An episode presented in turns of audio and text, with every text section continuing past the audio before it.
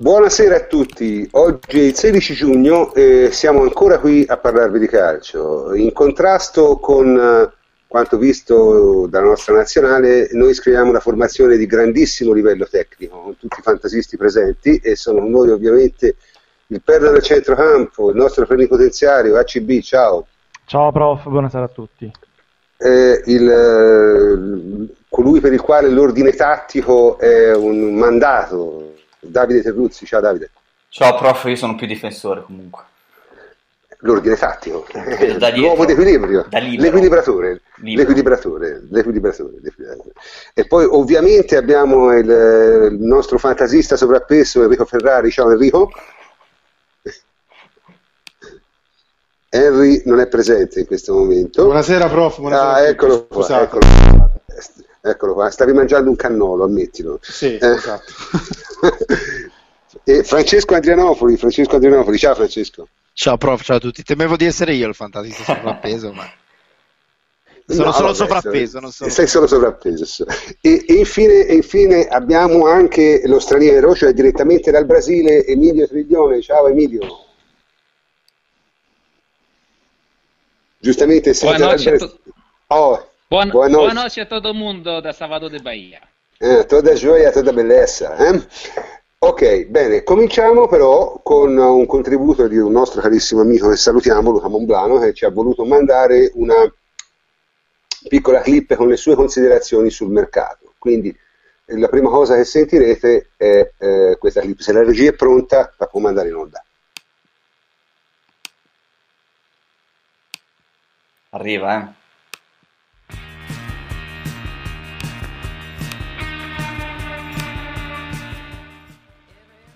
Ciao a tutti, lo so, questo podcast il bianco e nero sta facendo impazzire il mondo, questa è una bellissima notizia, vi faccio i complimenti e soprattutto saluto tutti quelli che ci stanno seguendo con costanza tutte le settimane, devo dire eh, grazie ad Antonio Corsa, grazie al prof Cantor e a tutti coloro che partecipano eh, sistematicamente, ai nuovi arrivati e anche a coloro che arriveranno davvero eh, grandi risultati, sono contento, sono contento perché parliamo di Juve, ne parliamo con la testa sul collo, dovremmo quindi parlare di Domenico Berardi, l'avete già fatto, io se non l'avete già fatto so che lo farete, io invece salto a pie pari l'argomento, ne abbiamo scritto e soprattutto eh, anche un po' con eh, l'amaro in bocca mi tengo stretto il fatto che la Juventus non abbia scaricato il giocatore, vuol dire che un ragionamento insieme c'è, è stato fatto, è un 94, è un carattere molto molto molto particolare e molto meno testamata di quello che si racconta, però è un ragazzo, ehm, ripeto, molto ehm, peculiare, molto introverso, viene raccontato anche come fortemente cocciuto, questo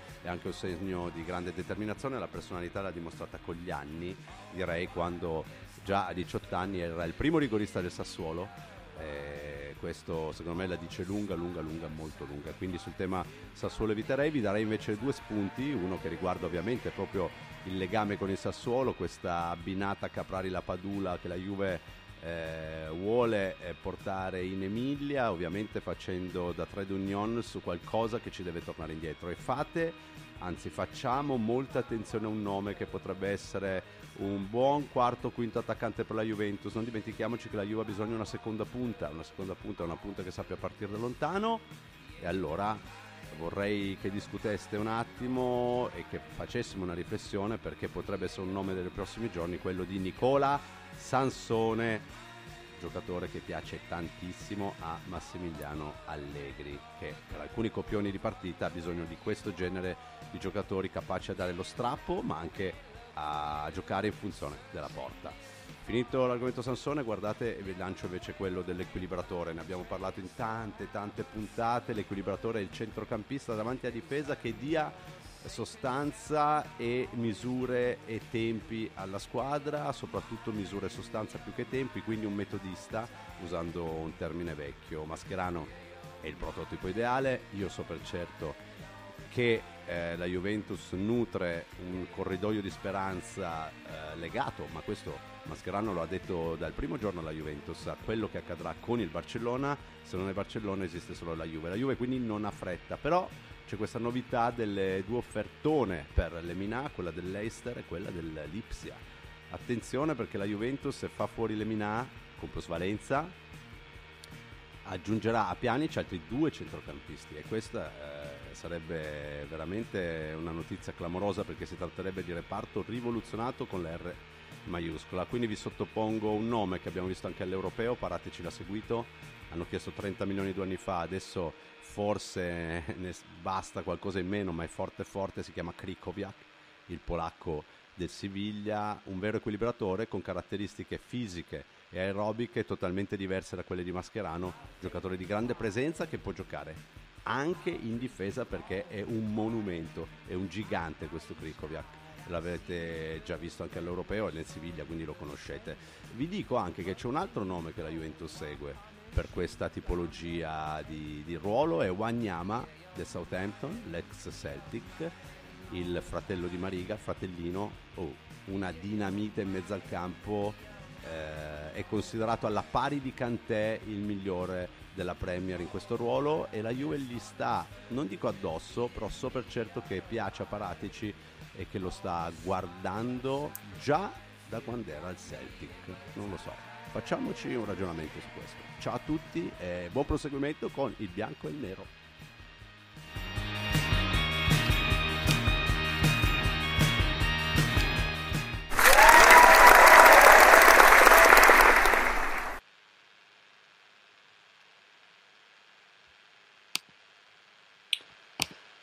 Abbiamo ascoltato l'intervento di Luca Monblano, intanto il prof ci ha lasciato.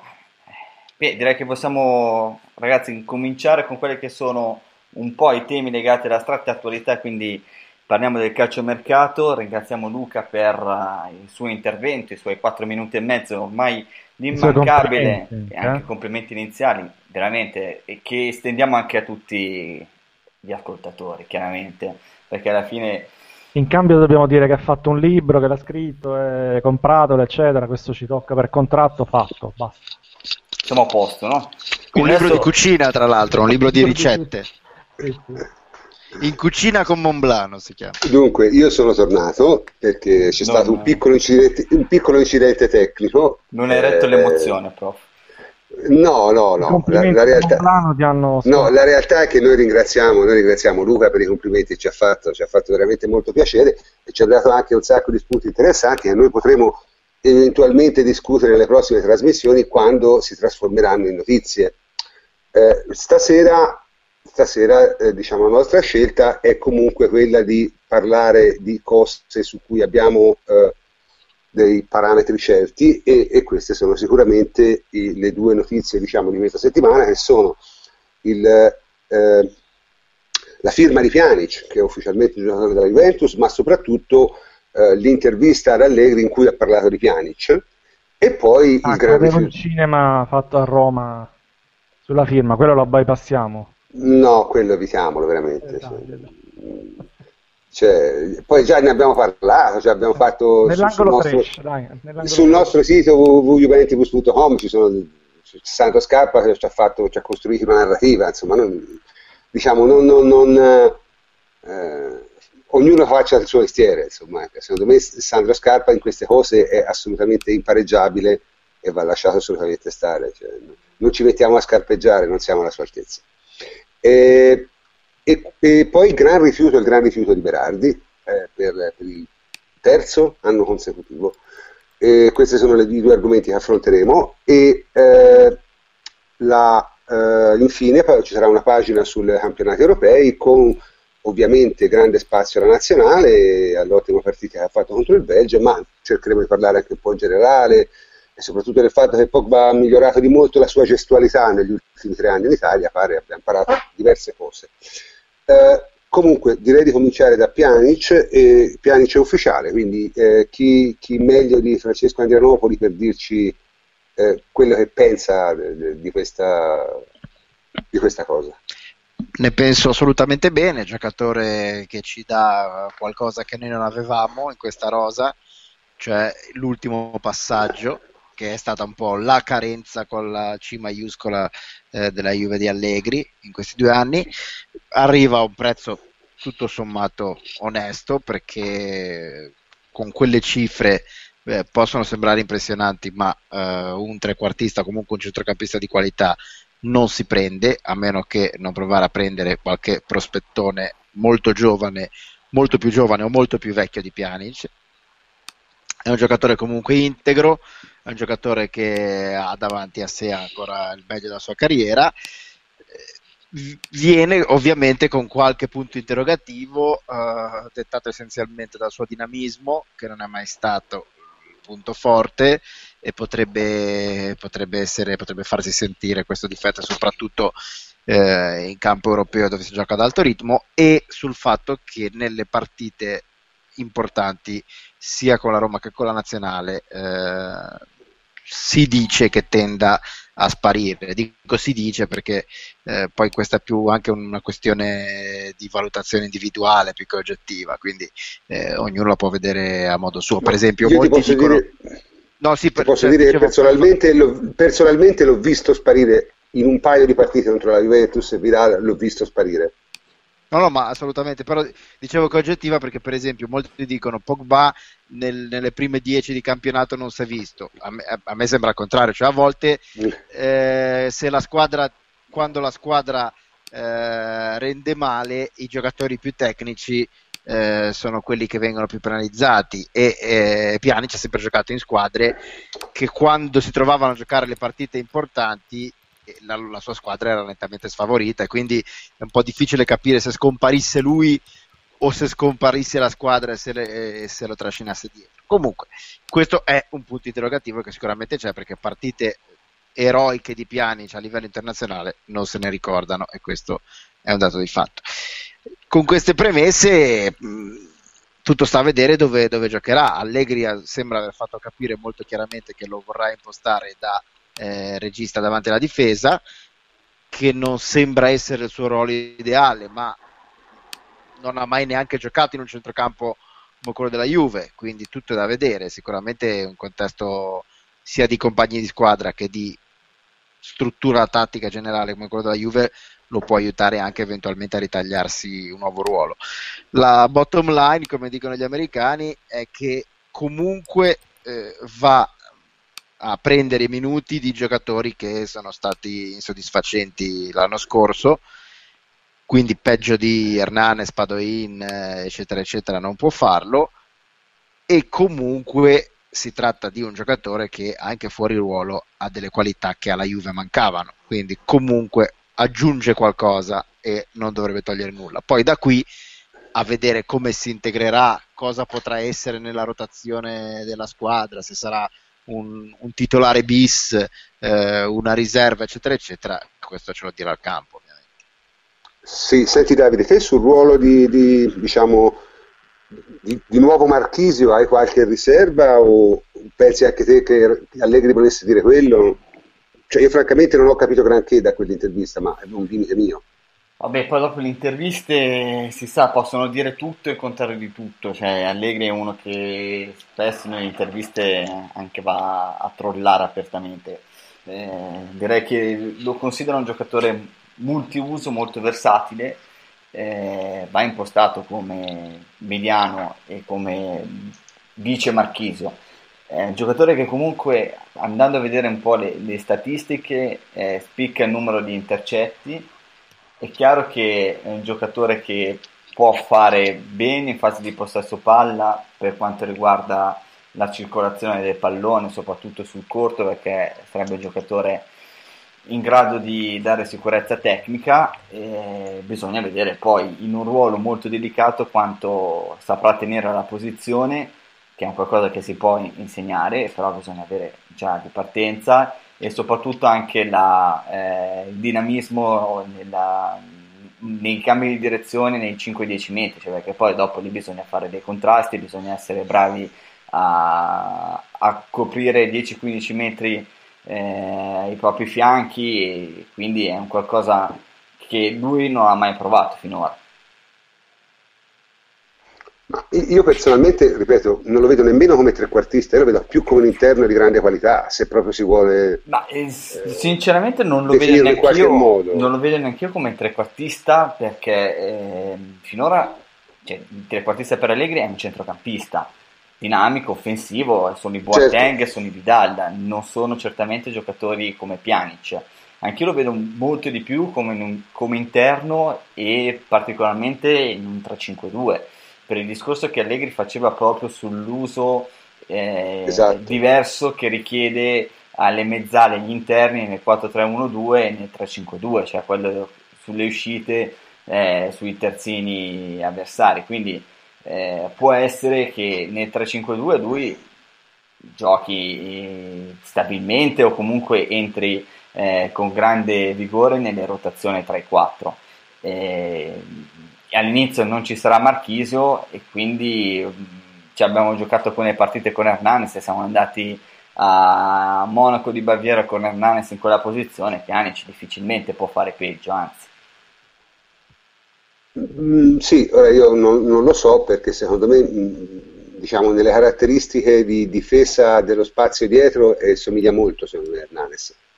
Eh, Una cosa però... che, prof, ma non so, vedendo un po' le, le, le foto de, della presentazione, una cosa che mi ha colpito è la, il fisico. Cioè, che ci sono alcuni giocatori della Juventus che veramente sono fisicati, hanno proprio il fisico da atleti. E Pjanic l'ho visto in questo un po' indietro.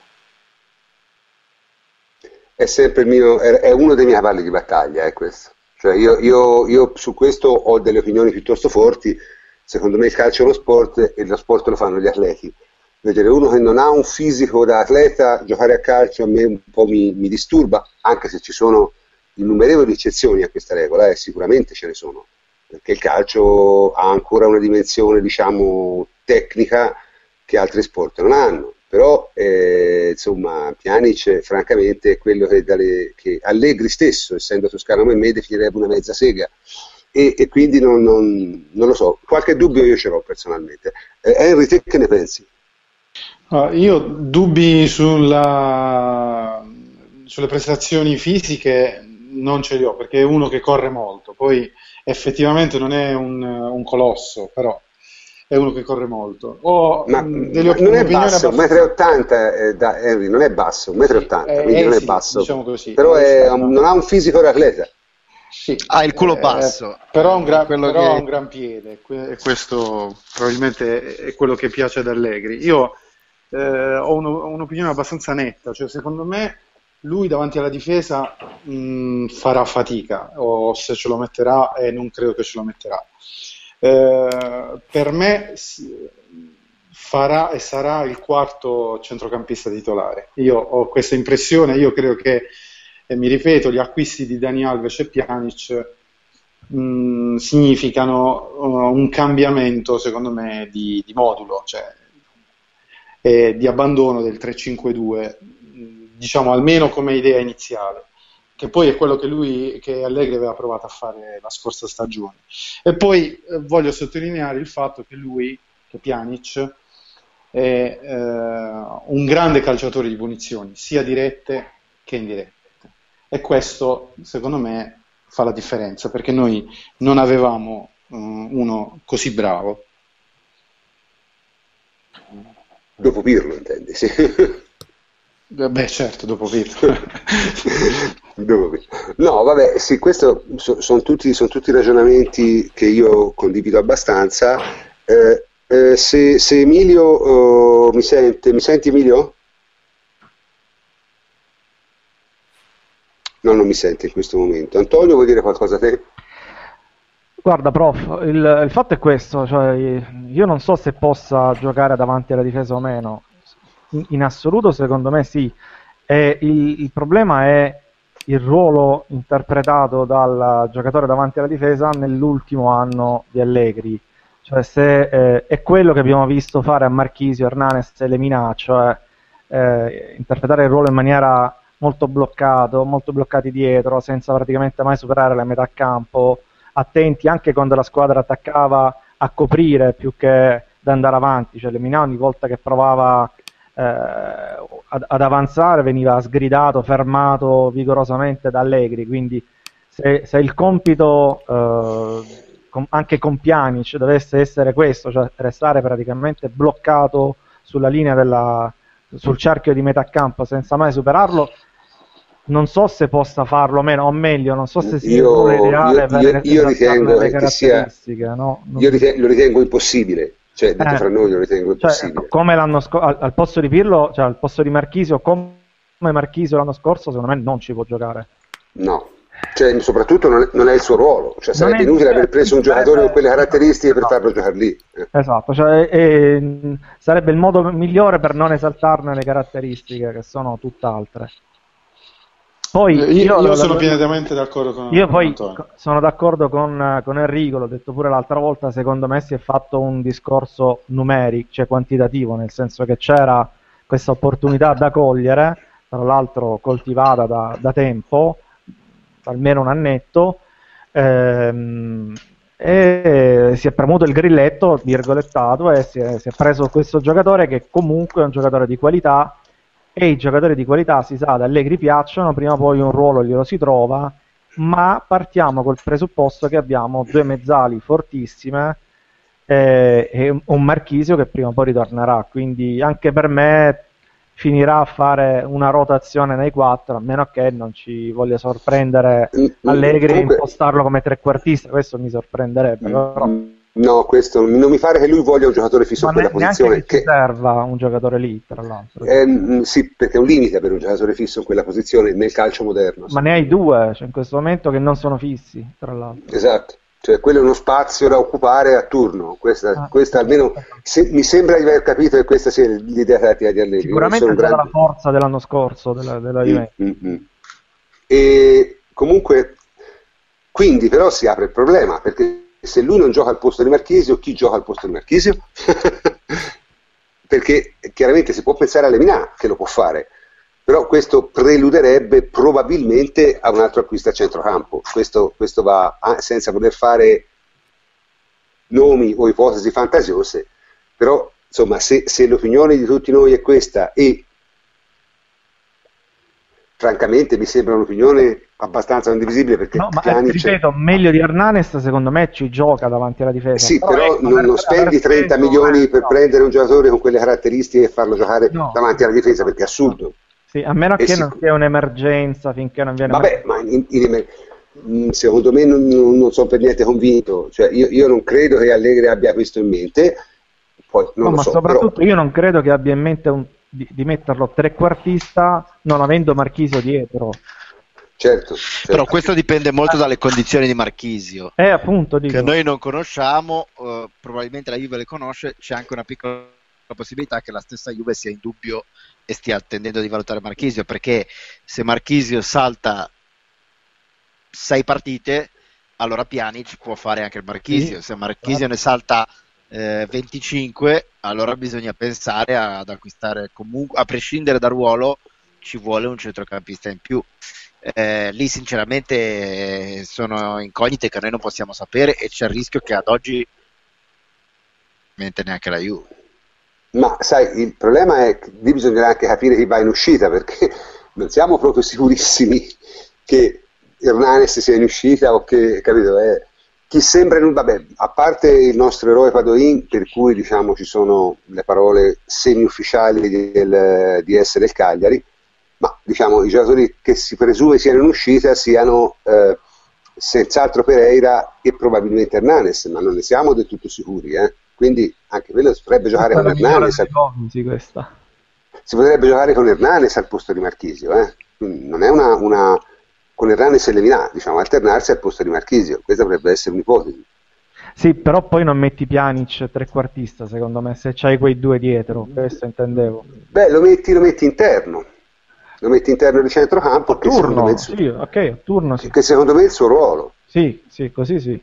Secondo me non rischi un giocatore, un quarto centrocampista, trequartista con poca propensione alla difesa, se già davanti c'è uno schermo che insomma è Hernanes o anche Lemina che non è, non è che faccia grandissimo schermo, questo l'abbiamo ormai capito, ha altre caratteristiche, magari imparerà a farlo, ma al momento quella non ce l'ha. Garanzie Mhm. assolute non le dà. Ricordiamoci, mi sentite? Certo, adesso sì. Sì, sì. Allora, ricordiamoci che però Allegri ha sempre detto che il ruolo davanti alla difesa è il futuro di Pogba, perché l'ha detto diverse volte. Quindi non è nemmeno escluso che con un Pjanic nel ruolo di Pogba, Pogba possa giocare davanti alla difesa.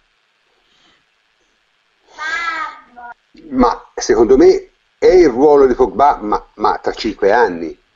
Cioè, non è il ruolo di Pogba la prossima stagione. Sarebbe, mi sembrerebbe abbastanza strano vedere io, io non lo toccherei. Pogba, sinceramente. Ha trovato il, ha trovato il ruolo ideale nella Juventus, con campo davanti, possibilità di attaccare.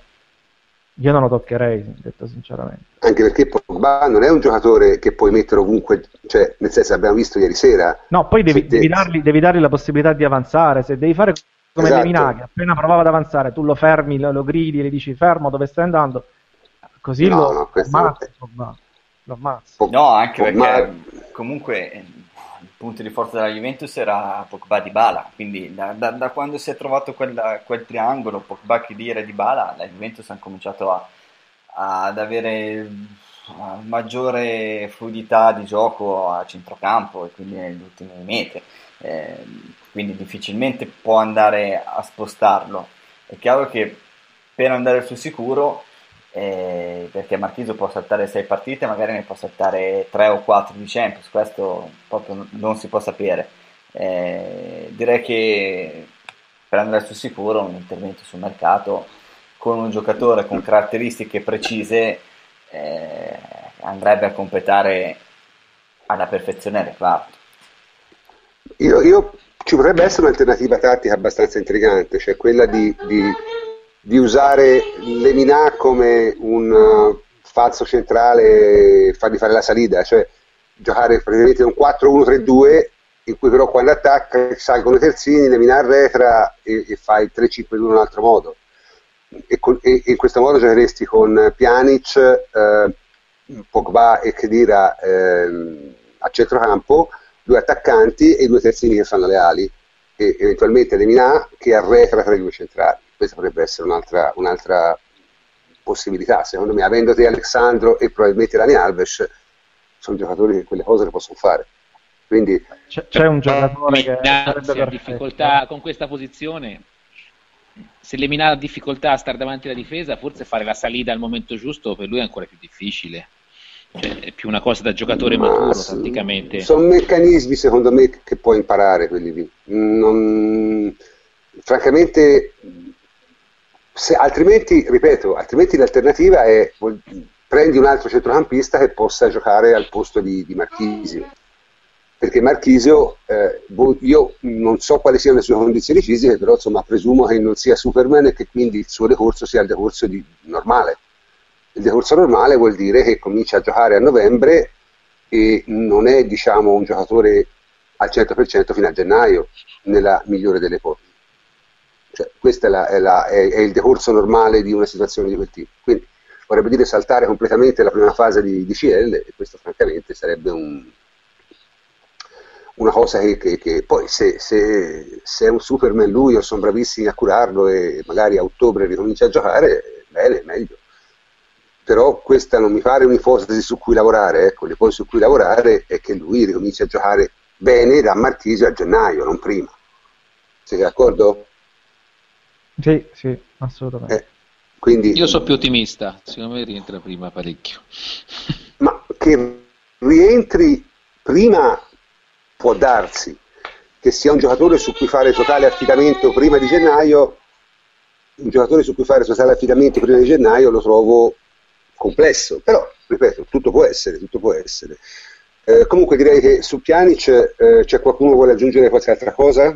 Io volevo dire una cosa, scusa prof, che il- un po' il discorso sul dubbio sia atletico che di de- essere decisivo nelle grandi partite, così, secondo me non è quello poi che gli viene richiesto. Cioè, la Juventus è già una squadra molto forte atleticamente in altri ruoli, in altri uomini, è una squadra di grande carattere in generale, quindi secondo me lui può solo essere eh, complementare in questa situazione, cioè non- di sicuro non viene con il ruolo di salvatore della patria. Beh, no, però eh, comunque è un giocatore che, che certe caratteristiche, se vuole giocare una grande squadra, le deve avere. Eh, ripeto, io sono molto curioso, ho detto una delle cose migliori probabilmente di, di, di Pjanic è che la Bosnia non gioca agli europei, quindi lui sarà eh, al ritiro dal giorno 1 e avremo tutti modo di osservare quello che fa, avremo modo di osservarlo durante la tournée australiana, avremo modo di valutare bene che cosa stia facendo e su come si stia integrando e questa secondo me è una cosa estremamente positiva.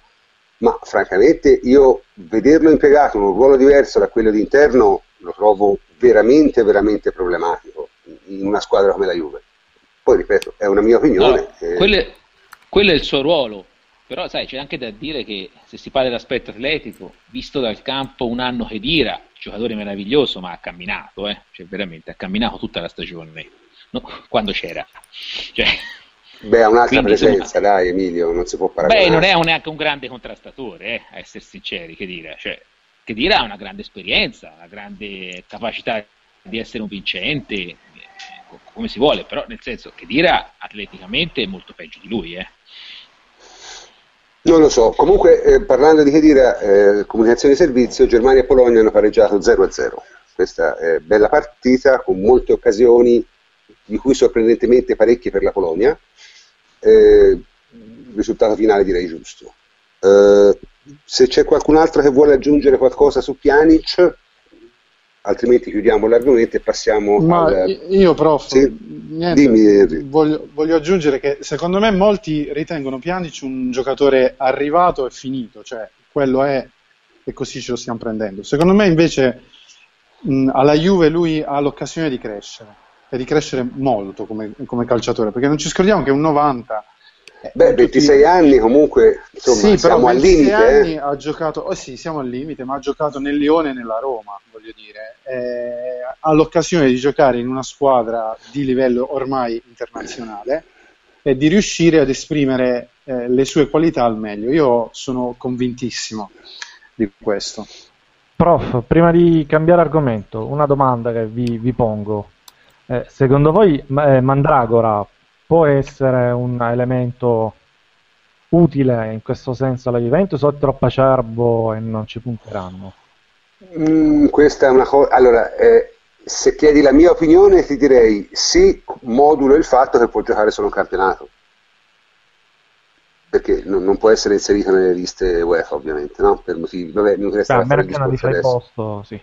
Sì, vabbè, cioè, diciamo che... Non è un under quello... 21 che può essere inserito. Esatto, non può andare in lista B, quindi esatto. eh, non...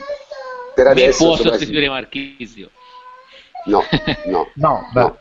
A meno che non ce lo metti per la prima lista di Champions, escludendo Marchisio. Beh, sicuramente non ce lo metti Marchisio nella prima lista eh, di Champions, appunto, spero. Cioè, ma Marchisio è è, della, è canterano, quindi non toglie il posto a nessuno in scena. È vero anche questo, è vero anche questo. Vero, vero, vero. È vero anche questo.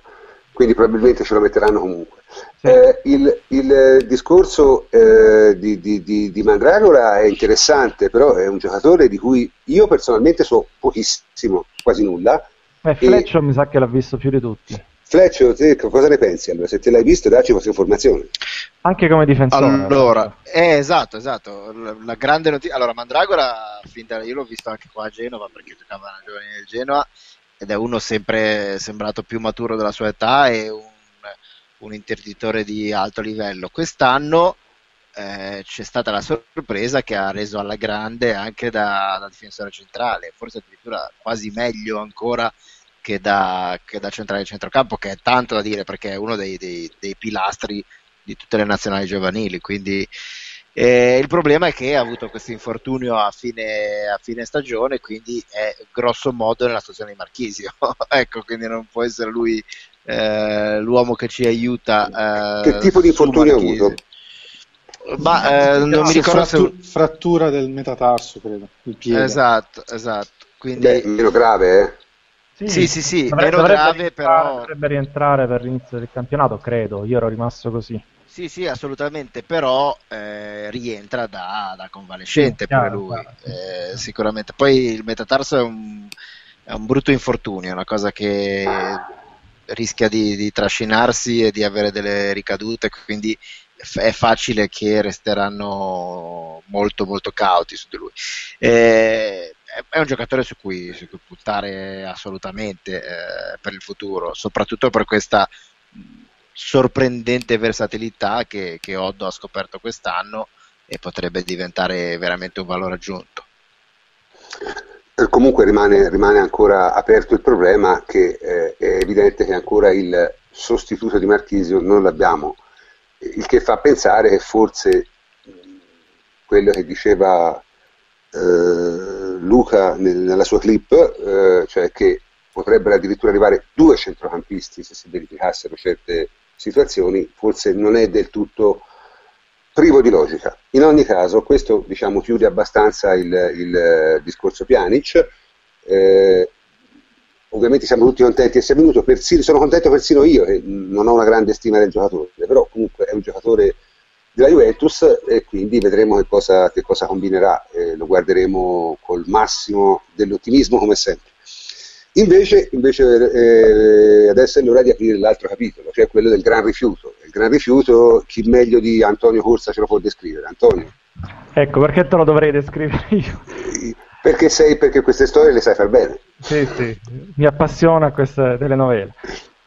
No, guarda, il, la questione ehm, abbiamo anche risposto brevemente sul sito, su juventus.com trovate una, un articolo dove eh, io sono convinto di, di, di, una cosa, che per diventare veramente un top, cioè per fare un salto di livello che gli è richiesto a questa età per diventare eh, quello che eh, ci aspettiamo da lui, eh, debba eh, necessariamente, secondo me, cambiare ambiente. Questo lo ripeto dall'anno scorso, ne sono convinto, debba lasciare la, l'ambiente fatato di Sassuolo dove eh, del Sassuolo dove praticamente gli è concesso tutto, dove è tranquillo, dove è sereno, dove è protetto addirittura anche quando sbaglia, dove eh, rende benissimo, perché si migliora, secondo me, io di questo sono convinto, nelle difficoltà, che possono essere sia difficoltà tecniche, tattiche, ma anche difficoltà ambientali.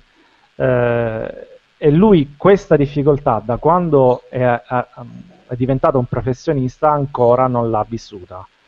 E pare non lo voglia ancora vivere, quindi è un giocatore che probabilmente si accontenta, si accontenta dello stare in una situazione per lui ideale, in una squadra medio-grande che farà bene sicuramente, che farà una Europa League interessante, quanto vogliamo, anche se l'anno scorso poi oddio, la, la, la, prima fase della, dell'Europa League è veramente inferiore alla, alla Lega Pro, credo, cioè, ci sono delle, delle, squadre imbarazzanti, però eh, sicuramente lui ha dimostrato una cosa, ha dimostrato di stare bene in questa realtà, cioè si accontenta, prende soldi, guadagna, sta bene, felice, è in una squadra, in una città a misura d'uomo perfetta, eh, e quello per ora gli basta io un calciatore ricono- al, al, calciatore riconosco grandissima eh, potenzialità, grandissimi colpi, qualità tecniche e tutto, ma una cosa non gliela puoi insegnare, che è quella voglia di misurarsi e di eh, fare quello step successivo, cioè dell'aggressività, no? quella, quella, voglia di emergere ed, e di emergere in contesti eh, più grandi. Questa sì, pare ora, non ce l'abbia, quindi... Ma questo, questo mh mm, ne abbiamo parlato tante volte di Berardi, abbiamo detto tante volte che si è trovato diciamo, a fare il giocatore di calcio abbastanza per caso. Questo, eh, ripeto, appunto, è uno, non ha la mentalità uno, di quello è, che esatto, viene è uno, è uno che ha che esatto, mangia il un... compagno di, di, di, distanza perché gli deve fregare il posto. Mm, esatto, che eh, diciamo è uno che probabilmente fino a 15-16 anni pensava che se gli andava bene faceva il benzinaio. Sì. E a 18 si è trovato titolare eh, in Serie B e vabbè, comunque. Eh, di Berardi è storia nota che lui a 13 anni ha rifiutato di andare a fare un provino al Napoli, questa è una cosa che ha raccontato anche l'allora direttore sportivo del Napoli, Marino. Eh, lui rifiutò di andare al Napoli, eh, a fare il, non di essere preso, a fare il provino. Quindi diciamo ce l'ha nel DNA questo fatto di rifiutarsi. Eh, ma è una persona che... Ma perché è contento, è contento lì nel Sassuolo. Ma in verità tu ti descritto come una persona estremamente introversa, eh, ai limiti del mutismo, quindi eh, è anche difficile capire, però diciamo girava anche un'interpretazione lievemente più maliziosa e questa bisogna che la registri perché eh, Antonio ha dato diciamo, l'interpretazione quella su cui tutto sommato sono d'accordo anch'io, nel senso che lui non si sente pronto, vive una realtà che gli piace, non la vuole abbandonare. Ah Se mi parli del fatto di, di essere interista, alzo le mani. No, eh. no, Ah, no, no, beh, assolutamente beh, no. perfetto. Ti pare che dicono, cioè, Ah, ti pare che dico una sciocchezza del no, genere? perché è quella, che, è quella che va per la maggiore. No, eh, però c'è, c'è una, diciamo. no, c'è una- un'idea un po' più, un po' più Mhm. eh, allora, eh, che deriva probabilmente dal fatto che, mettiamola così, chi si occupa dei suoi interessi Mm. mh, non, non gode di una grandissima eh, stima da parte di molti. eh, e l'idea sarebbe un po' questa. Allora, se lui va alla Juve, quanto guadagnerebbe? 2 milioni? Forse? Sicuramente di più, però non, non te lo so Uno e mezzo, due. Uno e mezzo, due. Bene. Eh, ci sta che gli abbiano fatto questo discorso. Guarda Mimmo, te ora stai ancora un anno qui, no? Fai una bella Europa League, ti vedono in televisione, ti guardano, poi magari arriva qualche squadra inglese e te ne offre 5. Eh, però guarda Gabbiadini, gli direi io alla Segedon. Certo, certo, certo, però eh, ehm, è una voce che girava e non è una voce del tutto priva di, di- di fondamento, perché voglio dire, se voi vi ricordate l'Europa League dell'anno scorso, c'era eh, Gabbiadini appunto che sembrava Garrincia e um, Fedez, Eh, sì, bla. ma è esattamente il ragionamento sbagliato per prendere soldi, a mio avviso. Perché eh, se vuoi fare soldi, vai nella Juve, misurati nella Juve, dimostra di Eh, valere eh, però Juve non sarebbe, non sarebbe il primo, non sarebbe il primo però che, che viene pescato da qualche squadra eh, inglese o, o addirittura spagnola eh, a prezzi assurdi Ecco, però poi stagione- però poi dobbiamo, però do- dobbiamo rientrare tutti nella, nella realtà, secondo me. Io queste offerte delle squadre inglesi per, per Berardi No, adesso no. non me le immagino neanche, ma neanche fra Adesso un anno. no. Ma neanche fra un anno. Metti- ma che- guarda, ma io non dico del- del- delle grandissime squadre, ma metti anche una squadra come il West Ham, per esempio, o, o o- o qualcosa del genere, una squadra allo stesso livello, un Tottenham. Cioè che l'anno prossimo Berardi magari fa 10 gol in Europa League, porta il Sassuolo ne- agli ottavi, ai quarti di finale, se quella è la sua ambizione, per carità. protagonista assoluto. Eh, ho capito, ma la sua ambizione...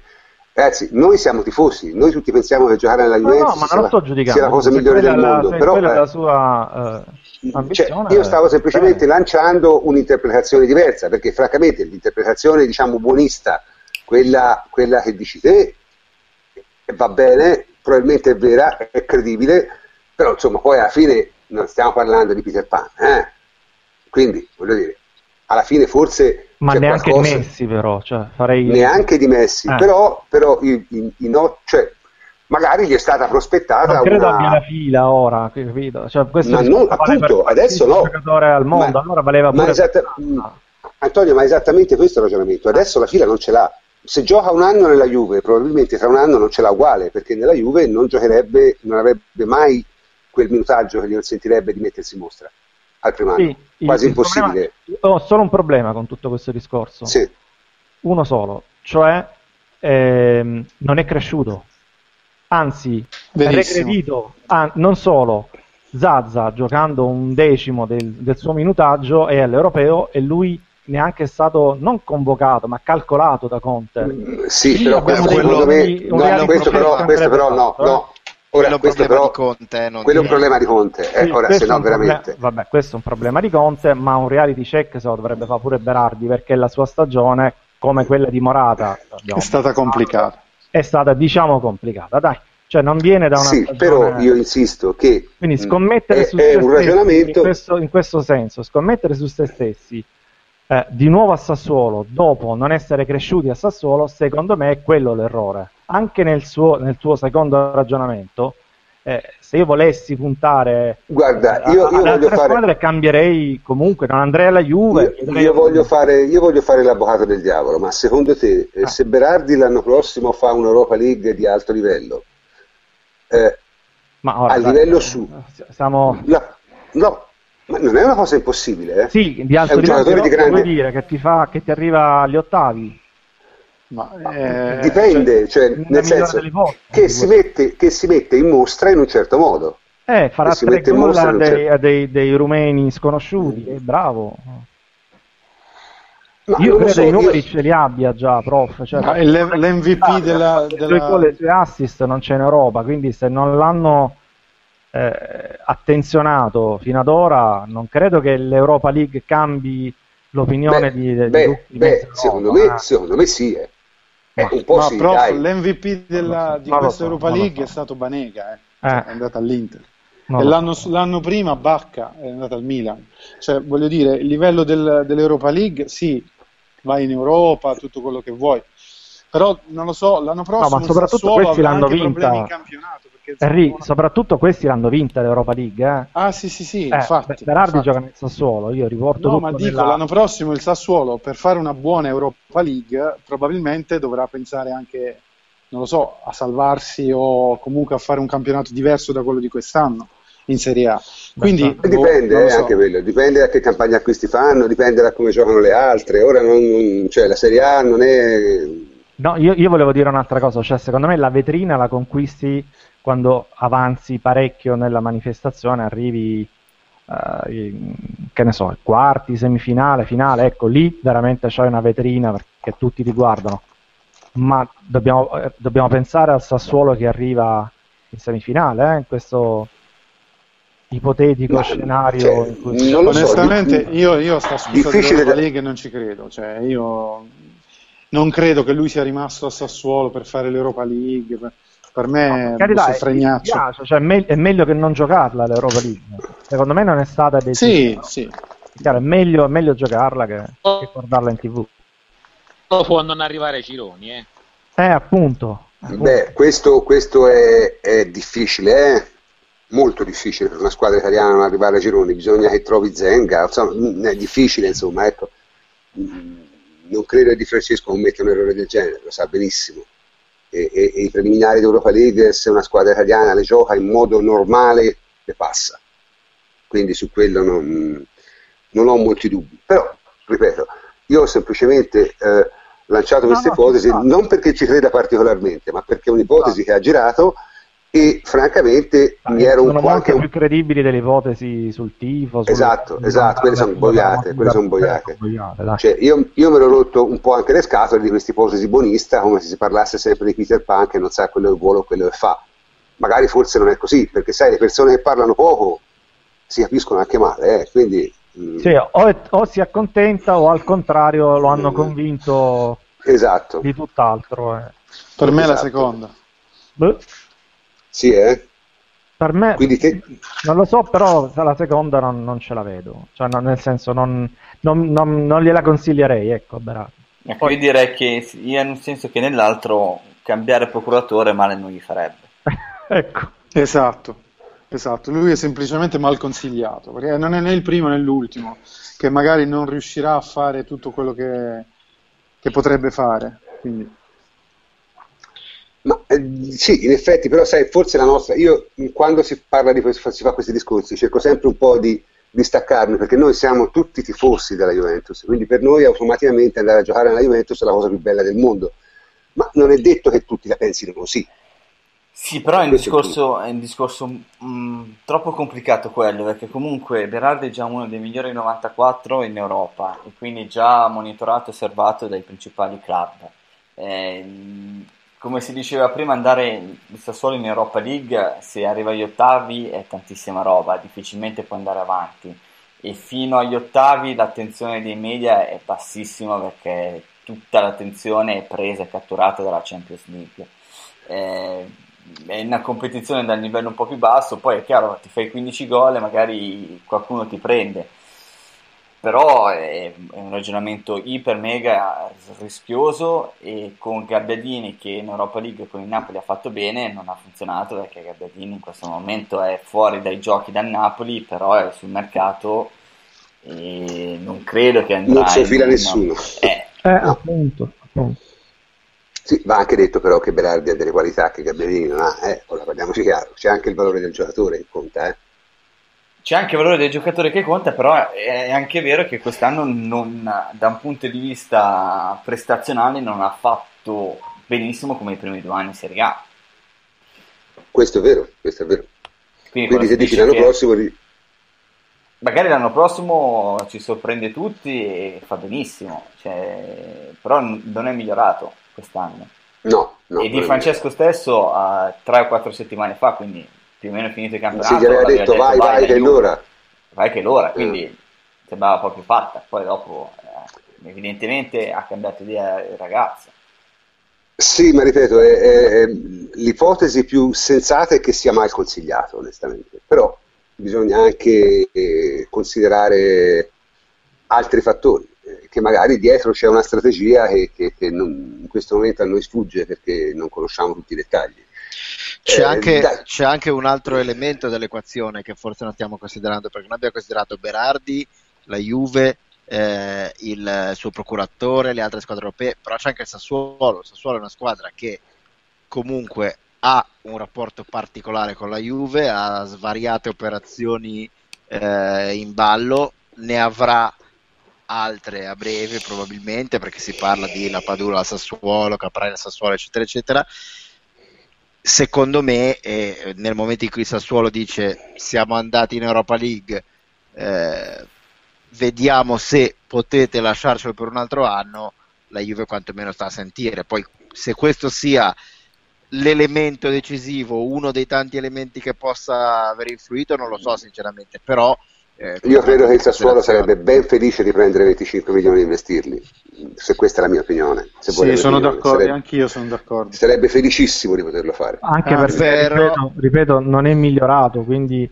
vendi l'ora che è al tuo massimo... No, non è migliorato, ma è comunque il loro miglior giocatore con molte spanne di vantaggio. Cioè, comunque chiaro, non si può far passare il concetto che abbia giocato male, ha giocato comunque benissimo. Sì. Ecco, no, no, no, ma questo non, non e d'altra parte e d'altra parte il Sassuolo con 25 milioni di euro, certo, eh, non è che poi il Sassuolo possa uscire e andare a comprare Milik o Bashuai. Eh. No, ma, Quindi... ma, ma, tanto Berardi comunque prima o poi lo perdi, no? Quindi... Sì, certo, sì, però, però sai, il nella, Sassuolo nella... ha, bisogno di soldi, ha bisogno di soldi non per comprare eh, un Ber... non ci compra un Berardi. No, no, chiaro. No, ma ha bisogno e... di fare la squadra. È chiaro. Ha bisogno per... di, di, di e non coincidentalmente, non, non casualmente, eh, il giorno in cui conferma Berardi, il giorno dopo vende Versalico. Sì, è certo. Quindi Anche come, coincidenza mi sem- eh, come coincidenza mi sembrerebbe strana, ecco. No, ma sicuramente non, se ci sono stati degli ostacoli non sono venuti dal, dal Sassuolo, questo io ne sono più che convinto io sono convinto che sia stato Berardi a, ancora una volta a fare il gran rifiuto. Eh, sulle sue motivazioni, diciamo, ne abbiamo parlato, io tendo, tendo, a concordare con voi, ho semplicemente voluto dare voce anche a quest'altra ipotesi che era stata ventilata perché mi pareva un'ipotesi, diciamo, più significativa delle solite sciocchezze che si dicono, ecco tutto qua, perché il discorso del il discorso del tifo interista è, è, un discorso che francamente no, no, vabbè dai cioè veramente indecorosa come, come, come cosa bene, eh, c'è qualcuno vuole aggiungere qualcosa su Berardi? Io volevo dire una cosa, a meno che non l'abbiate detta mentre mi ero disconnesso e mi scuso in quel caso a ripetizione. Secondo me non è il caso di giudicarlo troppo, diciamo, da Juventini, da, perché noi ci sta un'idea un po' pre- sì. un po' a sé di come è, debba essere un giocatore. Io credo che Berardi finirà per essere il giocatore più odiato da tutti quei ragazzini che si sono fatti un culo per 15 anni e non sono riusciti ad arrivare in Lega Pro. Questo sì, però, perché loro non lo capiranno, perché quelli che veramente hanno fatto sacrifici, hanno fatto gli allenamenti dopo scena, dopo, dopo la scuola, che hanno chiesto tanti genitori che hanno fatto provini a destra e a sinistra, quindi non è veramente un problema nostro, è un discorso della vita sua e ripeto, non sta poi a noi giudicarlo finché non sapremo tutto, volevo dire solo questo. Bene, direi che questa è una giusta chiosa, d'altronde però il talento fa questi scherzi, eh? e, e, purtroppo il talento, quello beh, sulla nazionale, allora la nazionale italiana, io come sapete ho scritto un articolo piuttosto critico sulla nazionale eh, all'inizio, prima che cominciassero, perché è bene scriverle prima le cose, e sostanzialmente rimango della mia opinione, nel senso eh, la nazionale italiana è estremamente scadente e non è tutta colpa di Conte, assolutamente, è solo in piccola parte colpa di Conte, eh, però ha probabilmente la miglior difesa del mondo. Questo è bastato a battere il Belgio, sebbene in quella partita si siano viste delle cose a livello tecnico da parte dei giocatori della, della nazionale italiana che io non esito a definire imbarazzanti, imbarazzanti veramente. Eh, questo probabilmente mh, servirà, anche se la partita di domani, vabbè, è tutto un altro discorso, ma ci sarà tempo per parlarne, questo servirà probabilmente a fare un cammino dignitoso a questi europei però io ripeto vorrei vedere lo stesso gioco con giocatori lievemente migliori perché eh, diciamo di avere sette pipponi nelle caselle giuste mi interessa fino a un certo punto eh, questa è la mia opinione sostanzialmente io sugli eh, europei lascio... prof vorrei dire qualcosa no? Nel senso, Come scusa? Sugli europei, soprattutto sulle partite dell'Italia, vorrei dire qualcosa. Eh, certo non l'ho scritto nella, nell'analisi perché è una riflessione quasi che è venuta eh, il giorno successivo parlando anche con degli amici. Eh, credo eh, che soprattutto quanto si è visto nel secondo tempo con un calo vistoso dal punto di vista atletico che quindi ha anche avuto ricadute sul piano della lucidità e provocando diversi errori tecnici. Eh, che l'Italia eh, mi sembra che sia stata la squadra che ha corso mediamente più di tutti, e quindi ha necessità di stare bene dal punto di vista fisico. Può essere che dopo un periodo relativamente breve di pausa, perché comunque sono state due o tre settimane in cui Conte avrà spinto tanto dal punto di vista fisico, eh, ci voglia un po' per carburare per avere la tenuta fisica per tutti i 90 minuti. Ma soprattutto penso che l'Italia avrà dei limiti perché non è in grado di palleggiare cioè nel senso deve andare sempre a una velocità altissima e non ha i giocatori per farlo e difficilmente in questo periodo della stagione ha anche la tenuta atletica per farlo.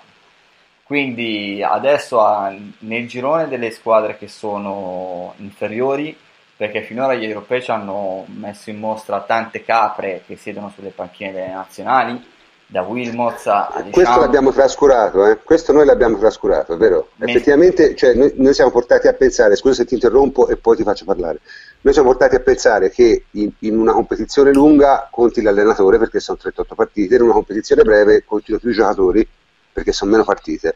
In realtà questi europei invece la differenza tra, tra le panchine si è vista abbastanza bene e non solo, e non solo devo dire nella partita Belgio-Italia dove Wilmots veramente è stato indecente. Si è vista anche in altre partite. Davide, scusa se ti ho interrotto. Sì, anche perché alla fine l'allenatore che non è magari bravissimo è quello che frena eh, il valore complessivo della squadra e quindi toglie alla squadra anziché aggiungere o, o, restare, o far restare invariato intatto il valore della squadra. E Conte invece è il valore aggiunto dell'Italia, questo è chiaro.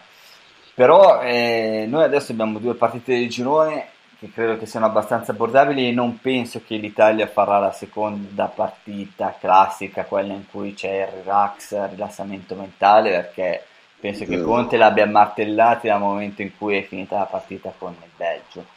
Eh, siamo superiori alla Svezia, siamo superiori anche all'Irlanda, credo che a livello di gioco eh, la nostra organizzazione permetterà di, di avere notevoli occasioni e dietro comunque eh, è sempre la difesa della Juventus, quindi grandissimi problemi non ce li hai.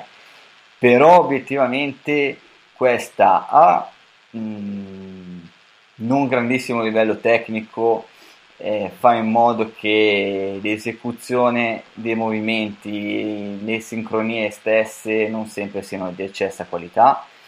B non puoi pensare sempre ad andare a 100 all'ora perché in questo momento della stagione non riesci e quindi hai bisogno di, di frenare, di pazientare, di palleggiare e difficilmente lo faremo. C, io credo che quando l'Italia troverà un allenatore abbastanza sveglio e che va a rivedersi alcune partite anche della Juventus di Conte e andrei a prendermi la partita con il Bayern Monaco, soprattutto all'andata, Ecco, credo che il gioco dell'Italia, essendo fortemente riconoscibile, possa essere anche fermato, soprattutto perché non ci sono degli interpreti di grandissima qualità.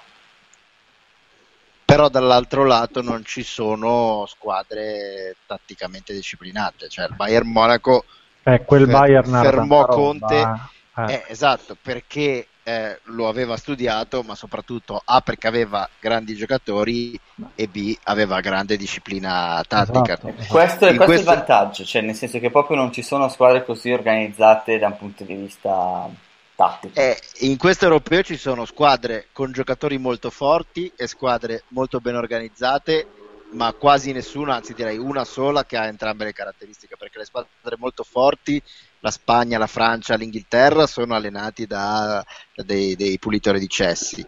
Le squadre allenate bene sono tecnicamente povere, eh, la Germania ha grandi giocatori ed è allenata insomma, molto bene. Le fino altre... a un certo punto, perché scusa, scusa secondo me se trovi la Polonia vai fuori, eh?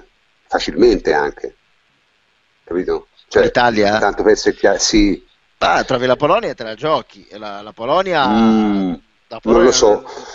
ha, ha, giocatori di alto livello, ma non, eh, non, è una squadra nettamente superiore all'Italia. Eh. Lo è in determinati reparti, non lo è in altri.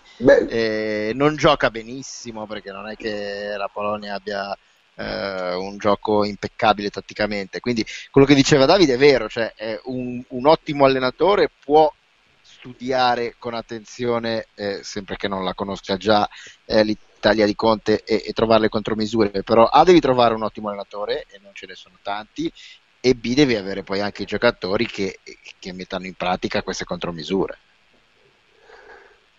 Ah, quindi te addirittura sei ottimista sul, sul futuro della nazionale italiana a questi europei?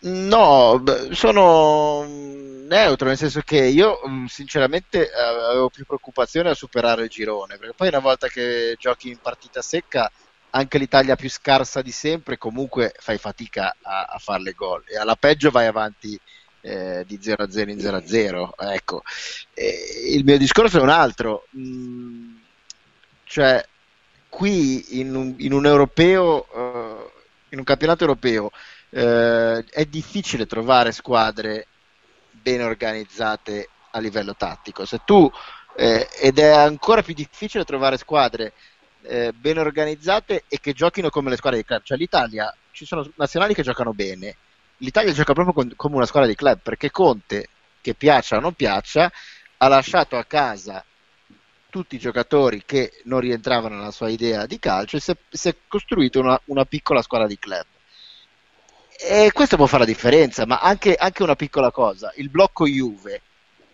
non è solo che sono forti, è che giocano insieme da 5 anni. Cioè, Buffon e quei tre lì, eh, quella è una ricchezza che non ha nessuno, perché anche le squadre che hanno eh, grandi difensori, e non ce ne sono tante, comunque nessuna ha un reparto. Quindi eh, l'Italia gioca veramente eh, come una squadra contro delle nazionali. E, e, questo può essere una cosa che spariglia le carte perché eh, sono pochissime le, le nazionali che possono permettersi questo. Ma eh, io sono d'accordo fino a un certo punto, cioè sono d'accordo del tutto su quello che te dici. Io credo però che il valore dell'Italia assoluto, specie per esempio sugli esterni, eh, e in parte anche a centrocampo, non parla dell'attacco perché quella è una cosa terribile della quale è meglio non parlare, cioè vedere giocare per le idee mi prende la, la, la, l'angoscia, ma questo è un altro discorso. Eh, prima o poi, secondo me, il fatto di avere un centrocampo modesto e due esterni orribili, orripilanti, lo paghi anche a livello difensivo, secondo me. Perché, no, no, ma è vero, è vero. Mh, I tre difensori della Juventus da soli non ce la possono fare. Consideriamo che la, la, difesa della Juventus è granitica, ma considera con chi gioca davanti nella Juventus e con chi gioca ai lati nella Juventus, conta anche quello.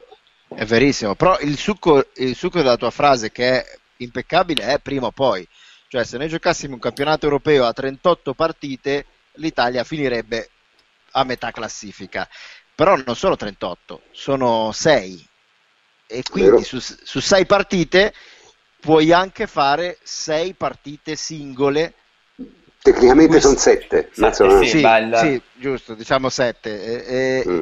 e, puoi fare comunque partite singole in cui sei sempre inferiore all'avversario, sbagli un sacco, ma te la sfanghi in un modo o nell'altro. È già successo, succederà ancora e non vedo perché non possa capitare l'Italia. Poi da qui non è che dico che succederà o che è probabile che succeda, dico che può succedere e l'Italia è su quei binari lì. Ma rivedendo un po', scusa, la partita, scusa, rivedendo un po' la partita, io mi sono accorto di una cosa, cioè a difesa schierata l'Italia ha avuto pochissimi problemi, anche perché il Belgio era messo malissimo in campo con una pessime spazzature, quindi avevano grandissime individualità che spesso ti creavano una superiorità numerica, ma poi erano talmente sciocchi che facevano il cross dalle tre quarti con i terzini, difficilmente così fai gol nel primo tempo hanno avuto un paio di occasioni quando l'Italia era troppo bassa anche con i centrocampisti quindi sulle seconde palle hanno avuto dei tiri dalla media distanza con Angolanda, Witzel. Ma soprattutto si sono resi pericolosi quando eh, l'Italia commetteva troppi errori in fase di costruzione o per un eccesso di verticalità o anche perché c'erano dei errori tecnici abbastanza banali quindi l'Italia non si era ancora del tutto sistemata e quindi veniva presa in, in, in controfilata, cioè praticamente non era sistemata, gli altri partivano in transizione, tu non sei sistemato e ci sono state delle situazioni in cui Bonucci, Chellini, Barzagli, anche ricorrendo alle maniere un po' pesanti, eh, sono riusciti a fermare gli altri. E abbiamo preso un contropiede sul calcio d'angolo che è stata una cosa orripilante, sì, no, quella è stata una cosa che, che, che, mi ha ricordato la peggior Juventus quando fa gli schemi su calcio d'angolo e che poi dopo piglia regolarmente il contropiede. Sì, no, no, ma mh, ripeto, lì, lì, secondo me prima o poi, vabbè, secondo me più prima che poi, eh, cioè prima o poi vuol dire appena trovi una squadra un po' più forte, perché parliamoci chiaro, adesso giochiamo contro due squadre piuttosto semplici, perché la Svezia e, e, e l'Irlanda possono essere rognose se ci, le devi battere per forza ma ovviamente contro un'Italia a cui basta il pareggio eh, vanno in difficoltà anche gli squadroni, figuriamoci loro, chiaro. Quindi non, da questo punto di vista francamente mi stupirei se l'Italia domani non vincesse o comunque non facesse una partita di un certo tipo che se non vince perché sbaglia dei gol. Ecco. Eh, ma appena trovi una squadra di livello un po' superiore, secondo me vai fuori per forza. Cioè, poi, ripeto, il calcio è strano e a volte succedono, la Grecia ha vinto campionati europei, però so, è successo una volta, io credo sia un episodio che si possa ripetere eh, troppo spesso, ecco, che ci sia una congiuntura astrale di quel tipo lì, francamente. Anche perché credo che tutto sommato anche la vituperata Francia, allenata da un allenatore che nessuno di voi stima, se gioca l'Italia la butta fuori. Chiaro? 9 su 10. Io sono d'accordo col prof, anche, anche la Polonia, prof. io sono d'accordo, perché il livello tecnico è onestamente troppo basso, cioè la, non c'è circolazione di palla, dobbiamo andare sempre veloce, dobbiamo andare sempre in verticale, sempre a 100 all'ora, come diceva Davide. Eh, questo non si può fare, non si può fare per 38 partite e secondo me a questi livelli non si può fare neanche per 6 partite eh, abbiamo concesso comunque delle brutte palle gol al, al Belgio. Quindi io mh, mm, non ci credo. Non, non, ci credo nella vittoria. Ci, cioè, sicuramente fa, non faremo una brutta figura perché Conte è bravissimo, noi lo conosciamo, però onestamente eh, insomma, vincere gli europei con eh, Eder, mm, secondo... Giaccherini e Parolo in mediana, insomma, mm, la no, vedo un po'. Secondo me sarebbe un, un, un, risultatone, ma one, one, one, one, one arrivare ai quarti, eh. ma, sì. ma un risultatone, cioè nel senso, da dire cavolo, perché diciamo vinci il girone, va bene, gli ottavi hai la fortuna di trovare una squadra non troppo forte, ma poi nei quarti ne trovi una buona. E lì, lì secondo me è impossibile. Cioè, non, nel calcio esistono le categorie, con, con, con, una squadra con questo contenuto tecnico pensare di poter andare più là dei quarti è, è veramente... E ripeto, i quarti sarebbero un super risultato secondo me, per le condizioni in cui siamo, e quindi Conte andrebbe elogiato ancora una volta. Non so se siete d'accordo. Io, io sono d'accordo, cioè, ci vuole un suicidio contemporaneo di Germania, Croazia, Inghilterra, Francia, troppe, cioè, ne devo succedere troppe. Quindi sono d'accordo. Ripeto, anche perché secondo me forse della partita fatta dal Belgio queste altre squadre magari un'occhiata gliela danno, eh? perché insomma, sì. il Belgio si è suicidato, eh? quindi magari la prossima volta non trovi una squadra e si suicida, ecco. Ma già domani non sarà così facile come sì, ma de- facile, perché quelli ci daranno la mm. palla, li devi attaccare tu. Sì, cioè, ma non devi vincere. No, sì, ma non devi vincere. Infatti. È quello il discorso, non sei obbligato a vincere e contro una squadra come la Svezia, se non sei obbligato a vincere, spesso e volentieri vinci. Sono loro che sono obbligati a vincere, in un certo senso, capisci? Mm.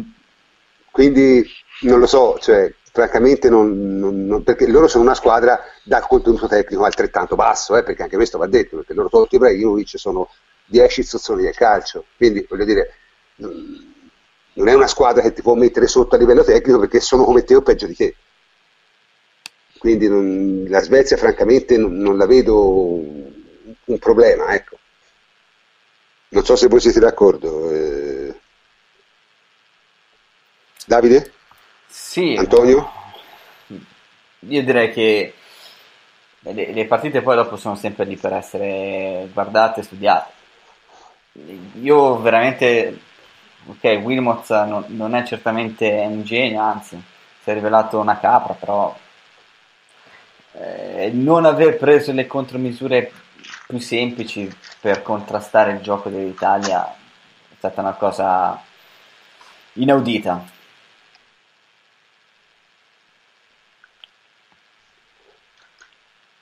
Scusa, eh, Davide? No, Antonio? Due parole? Cioè, veramente, penso che l'atteggiamento del Belgio sia stato inaudito. Sì, no, ma sicuramente il Belgio ha fatto, diciamo, io l'ho definito un raccoglitore di sedani, eh, eh, una cosa fuori da qualsiasi, da qualsiasi, schema, da qualsiasi logica, da qualsiasi... cioè veramente una squadra messa in campo a caso, completamente a caso, che aveva dei giocatori di un livello tecnico al centrocampo quattro volte il nostro e non riusciva minimamente a farlo vedere. E questa è una cosa secondo me terribile non... però non credo, che, non credo, che, possa succedere sempre una cosa del genere questo è il punto. Ripeto anche, anche la vituperata Francia che ieri abbiamo passato tutta la sera a dare della capra a Deschamps cioè francamente meritavano meritavano, meritavano d'accordo. Però voglio dire se, se la Francia poi gioca o decide di giocare non ti può non eliminare. Cioè, è questo il punto. Io, io questa cosa la vedo estremamente, come dire, ehm, d'altronde mh, non vedo neanche che cosa potrebbe fare Conte di più, onestamente. Secondo me ha fatto, non dico il massimo, ma, ma quasi. Ma volevo sentire l'opinione di Antonio, che ancora non ha... No, io sono, d- sono, d'accordo con te, però. Cioè, pure per me alla, alla lunga eh, la mancanza di qualità della, della rosa di, dell'Italia risulterà decisiva perché eh, il Belgio te l'ha regalata. Eh, questo ti ha permesso probabilmente di metterti, cioè di, di, essere in condizione di superare il girone, ce lo auguriamo tutti. Ehm, però voglio dire, arrivare in fondo a una manifestazione del genere, no. E, diciamo che siamo nelle condizioni migliori, ecco, questo però comunque mettendo le cose in prospettiva per dire la Croazia che ha giocato un calcio magnifico e ha giocatori di altissimo livello l'abbiamo affrontata nel girone e nel girone ce la siamo tenuta dietro anche abbastanza agevolmente. Cioè quante squadre ci sono più forti della Croazia in questo europeo? Beh, 4, 4 ora, la, 5 la, sì ma la Croazia, cioè, la Croazia nel girone ha, ha giocato granché come spesso gli capita questo è il punto.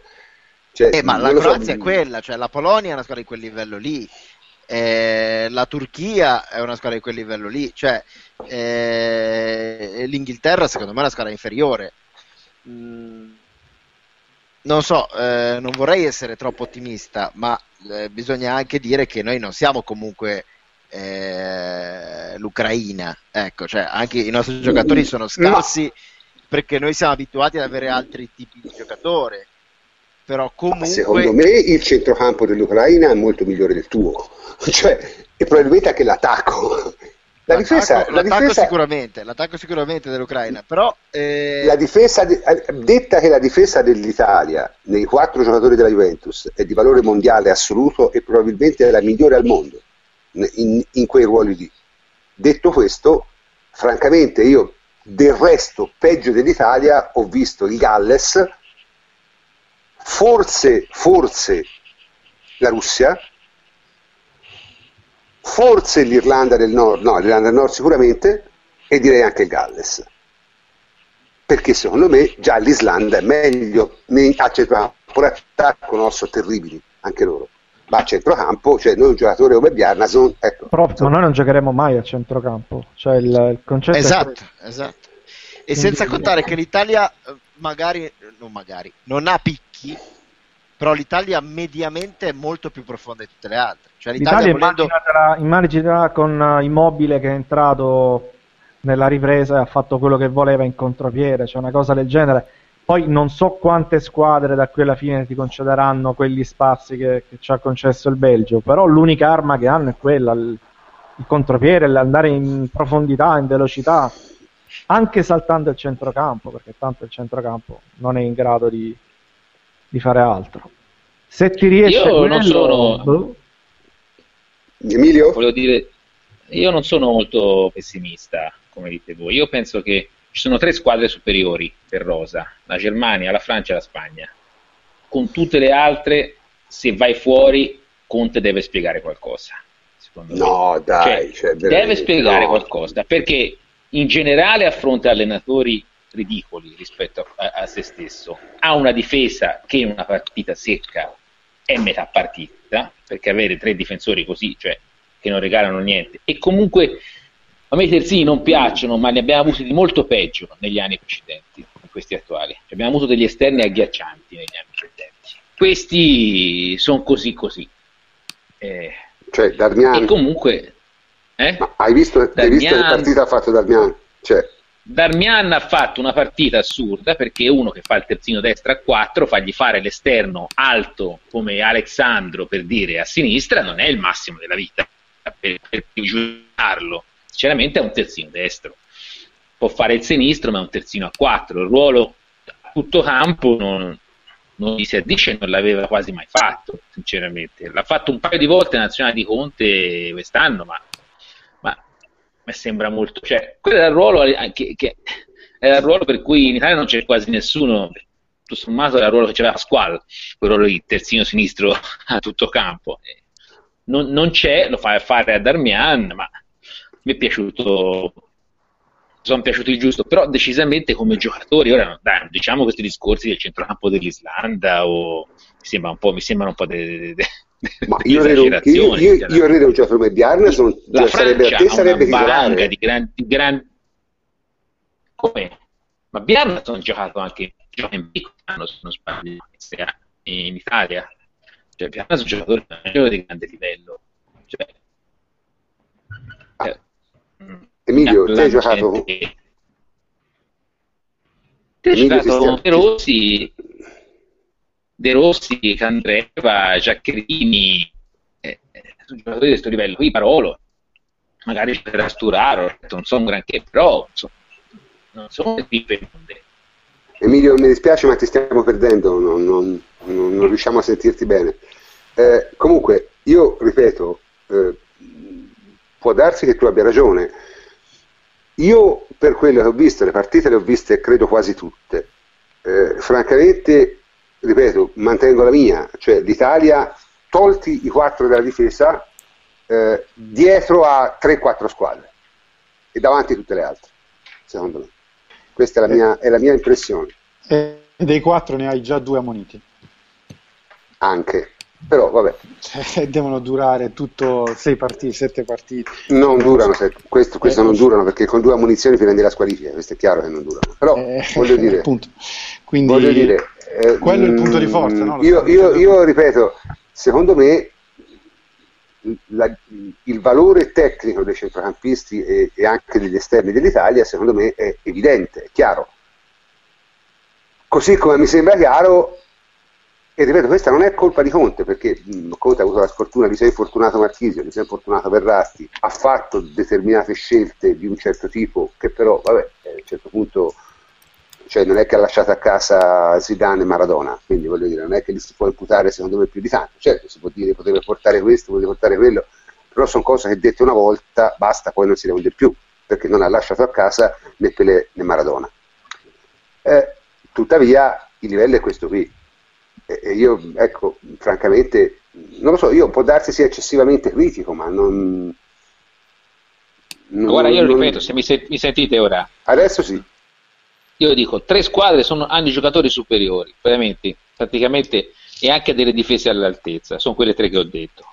Le altre, sinceramente, o sono messe in campo molto male, o rubano un po' l'occhio nei gironi, come fanno alcune piccole squadre, perché poi fondamentalmente l'Italia non, pre- non prepara mai i-, i, gironi nelle competizioni finali.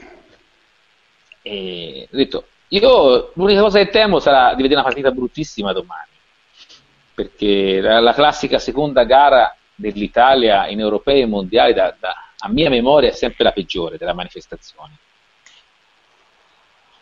ma io non, sono, non, non, ho idea sulla partita di domani, francamente, non, non, faccio previsioni.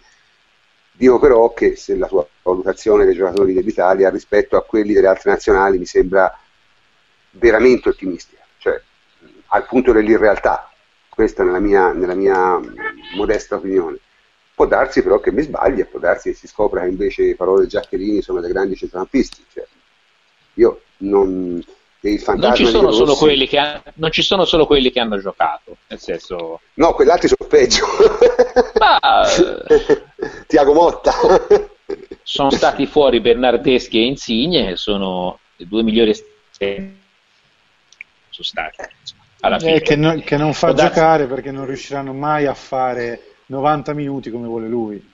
No, no però, Bernardeschi, però, però Bernardeschi ha giocato in quel ruolo, eh. nel ruolo di Candreva c'è giocato. 20 minuti, eh. Eh la profondità dell'Italia altre squadre di livello comparabile non ce l'hanno. Prof, Immobile cioè, ha cambiato la partita, eh? Immobile, tu pensa a lui, non, non gli daresti neanche la, la, il ruolo di... Ora, ora, ora dire, dire, che Immobile ha cambiato la partita no, pare no, eccessivo. È vero. No, no, è no, ha fatto bene, prof. Cioè, ha fatto bene, ha fatto bene, ma è chiaramente un momento tattico della partita, cioè il Belgio aveva sputato l'anima, non si muovevano più. Ma farai solo quello tu da alla fine. Il Belgio, cioè... il Belgio Però farai solo quello da qui alla fine.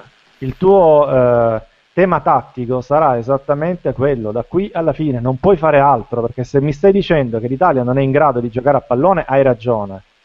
Ma ti stiamo dicendo altro, cioè è in grado di difendersi e se regge e, spesso succede alle squadre italiane, se regge 70 minuti poi magari li puoi inserire un El Sharawi, li puoi inserire un Immobile, puoi inserire un Bernardeschi, un Insigne e giocatori no, del genere con, con, spazio, con spazio. La cosa che fa rabbia, lo sai qual è? È che l'Italia sarebbe disposta, ta- sarebbe disposta tatticamente in modo da giocare a pallone invece, capisci?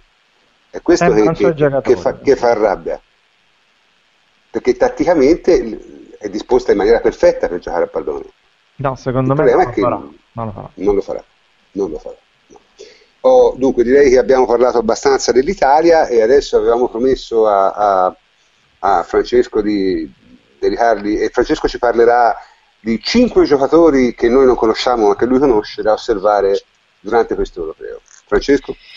No, beh, che voi non li conoscete mi sembra eccessivo perché comunque sono son, a questi livelli non c'è nessuno di totalmente sconosciuto. Eh, visto che me ne avete fatti scegliere 5, allora il primo che mi era venuto in mente eh, lo avevo scelto perché è giocatore di una squadra piccola eh, e quindi potenzialmente prendibile anche dalla Juve o comunque dal calcio italiano, ma giusto ieri se l'è preso il Borussia Dortmund, quindi che è Rafael Guerreiro, il terzino sinistro portoghese che misteriosamente fino a ieri giocava nell'Orient eh, quindi una squadra di, di, di livello basso. Eh, è arrivato al Borussia Dortmund, se l'è preso, questo è un signor giocatore e al Borussia farà, farà, farà grandi cose perché il Borussia in quel ruolo aveva Schmelzer che è abbastanza eh, imbarazzante. Usurato. Eh, usura, esatto, era, era, un, era, un, atletone. Eh, no, ma Schmelzer, Schmelzer quando era nel suo centro era bravo. Pisse e Schmelzer erano due bei terzini. Beh, Schmelzer ha i piedi veramente dell'Ikea, eh. è che uno sì, era, sì, era, un super atleta, uno che correva con resistenza sì, e velocità, quindi si faceva sempre anche intelligente tatticamente, quindi sempre a posto giusto, poi faceva delle, delle bestialità atroci quando pressato, quando va a crossare. Ora, un centofanti biondo. esatto. No, Ora, vabbè, beh, centofanti, no, centofanti aveva anche il tiro in compenso. Eh, no, eh, diciamo che eh, nel momento in cui ha perso anche quello, ecco, Guerrero è di un altro livello. Eh, Poi, eh, di, quanti anni ha Guerrero? Di che classe è? Eh, mi pare che sia dell'89 o del 91, ah. cosa del. Non è giovanissimo, ma non è più comunque ti ci controllo subito. Ma eh, purtroppo se l'è preso il Borussia Dortmund, quindi buonanotte. Eh, un altro che mi è stupito, eh, che mi ha stupito non avrei visto, è Jason Denayer, che è un difensore centrale belga, belga estremamente forte, vivaio del Manchester City, ha già giocato due anni lui è del 95 tardo, ma ha già giocato due anni eh, seri, quindi non in primavera, ma eh, uno al Celtic e uno a Galatasaray. Eh, mi ha stupito non vederlo in campo perché secondo me è nettamente più forte di tutti e quattro i difensori della nazionale belga che hanno giocato contro di noi.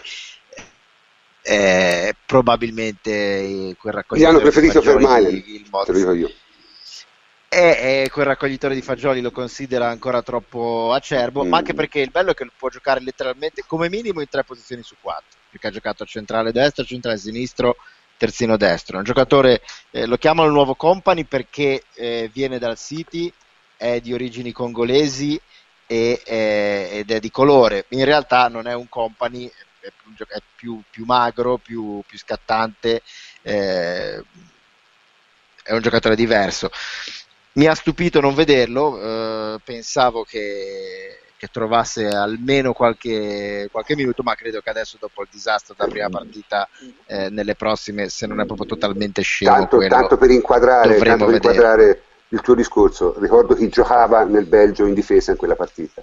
Giocavano centrali Vermeulen e Alderweireld. Ora Alderweireld è, è piuttosto un laterale, mi sembra, di, di, di costruzione, ma comunque non, eh, poi, come, come... Quest'anno ha dovuto giocare centrale, mm. ma di natura mm. sarebbe un laterale. Esatto. E poi c'è Fertongen laterale, che invece nasce centrale, se non sbaglio, giusto? Esatto, esatto. Così come e infine, e infine il, il, il, capolavoro era Simon, che effettivamente non si capisce ci stesse a fare, difatti praticamente le, le migliori occasioni dell'Italia sono nate tutte da... Ora, Simon è, è un simpatico professionista, che ha avuto un'onestissima carriera allo, allo Standard Liège e poi è finito insieme a Giovinco a svernare nell'MLS, insomma. Quindi questi erano i difensori del Belgio. un rigore, aveva fatto anche un rigore aveva, fa- sì, un rigore, appunto, aveva fatto un rigore, un, aveva scannato completamente, aveva perso, ha perso Giaccherini, insomma, in quei dieci minuti ha fatto di tutto eh, Simon.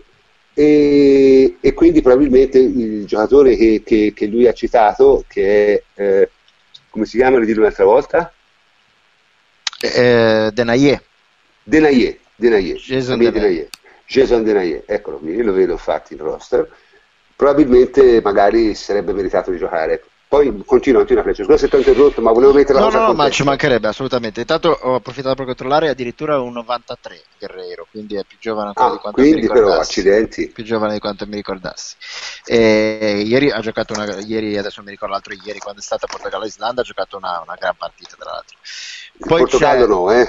Lui sì, no, il Portogallo lui, lui, sì, sì, lui, lui, lui ha giocato veramente, veramente bene. Sì. poi uno molto interessante che viene da da, da, luoghi remoti del calcio è Bartosz Kapuszka, polacco, che è un, sì, un 96, fine 96, gioca alla sinistra, gioca alla destra, gioca a seconda punta, trequartista, molto talentuoso, talento proprio che sgorga a piene mani, gioca nel Cracovia di Krakow, cioè il Cracovia di Cracovia, che è la squadra più antica del calcio polacco, ma è veramente ai, ai margini del calcio che conta e, e, questo sarebbe uno su cui fare un investimentino perché eh, combi- combinando il basso livello in cui gioca e, e l'alto livello a cui gioca eh, sarebbe da, da tener di conto. Ora, io onestamente l'ho visto soltanto giocare la partita, eh, quella contro l'Irlanda. Ho giocato, era, era nel, nell'11 titolare. Sì, sì, sì. E ha giocato diciamo esterno sinistro eh, ma abbastanza impressionato devo dire cioè veramente veramente bravo tecnico veloce No, io anche la prima volta che lo vedevo, anche perché questo gioca appunto nel Cracovia di Krakow e è soltanto nel giovanili polacche, anche in nazionale ha fatto solo una mangiata di partite, quindi letteralmente non l'aveva mai visto nessuno. Le voci degli osservatori erano che questo fosse forte, poi certo quando poi lo vedi in un contesto comunque serio e lo vedi che gioca a sto modo, allora inizi a farti un uh, stasera non l'abbia proposto ecco. però eh? stasera l'ha, fatto, proposto. l'ha fatto entrare a 10 minuti dalla fine Mm, quando mm. comunque la partita anche tatticamente era abbastanza eh, allo sba- cioè, non più razionale quindi non lo si è visto molto e questo eh, considerando appunto dove gioca sarebbe uno da, da metter via ecco.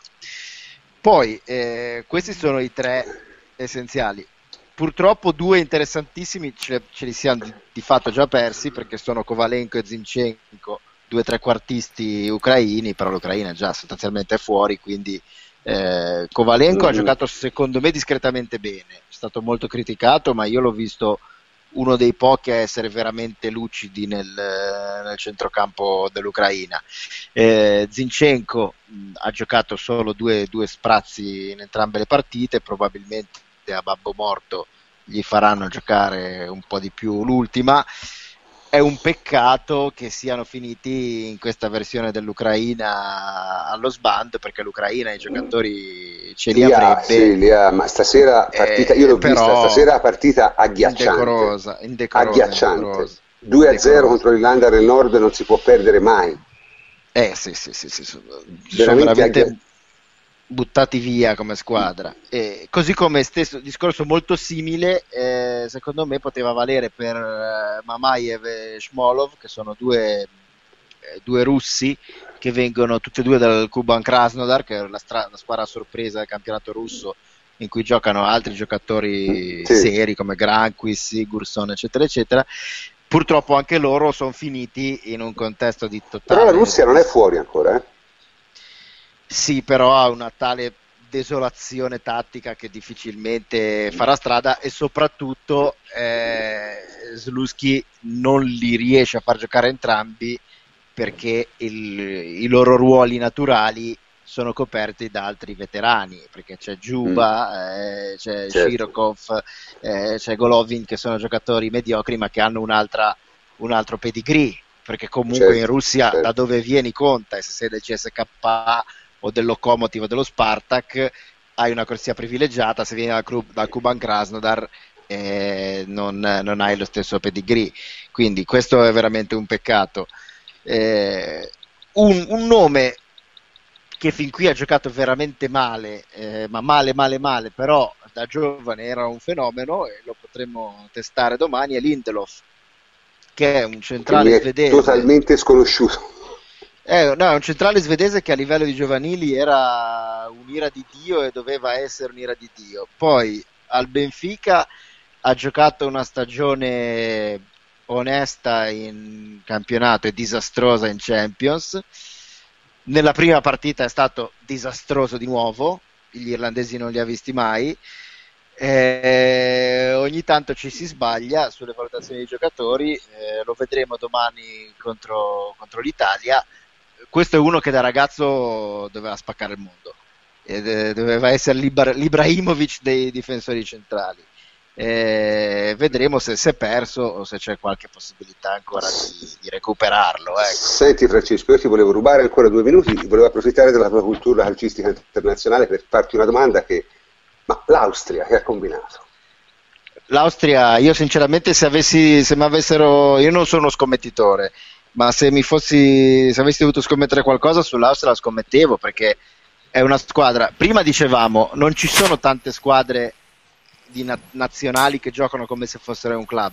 L'Austria è una di queste, cioè l'Austria ha un nucleo di giocatori, 14-15, giocano sempre loro, giocano a memoria, sono allenati bene, hanno fatto un girone di qualificazione egregio dal punto di vista della qualità e in questa prima partita si sono buttati via contro una squadra mediocre e tecnicamente e tatticamente. E io sinceramente Ma n- non solo hanno perso, hanno perso nettamente. Cioè, hanno perso, male, la partita. hanno perso male, esatto, esatto.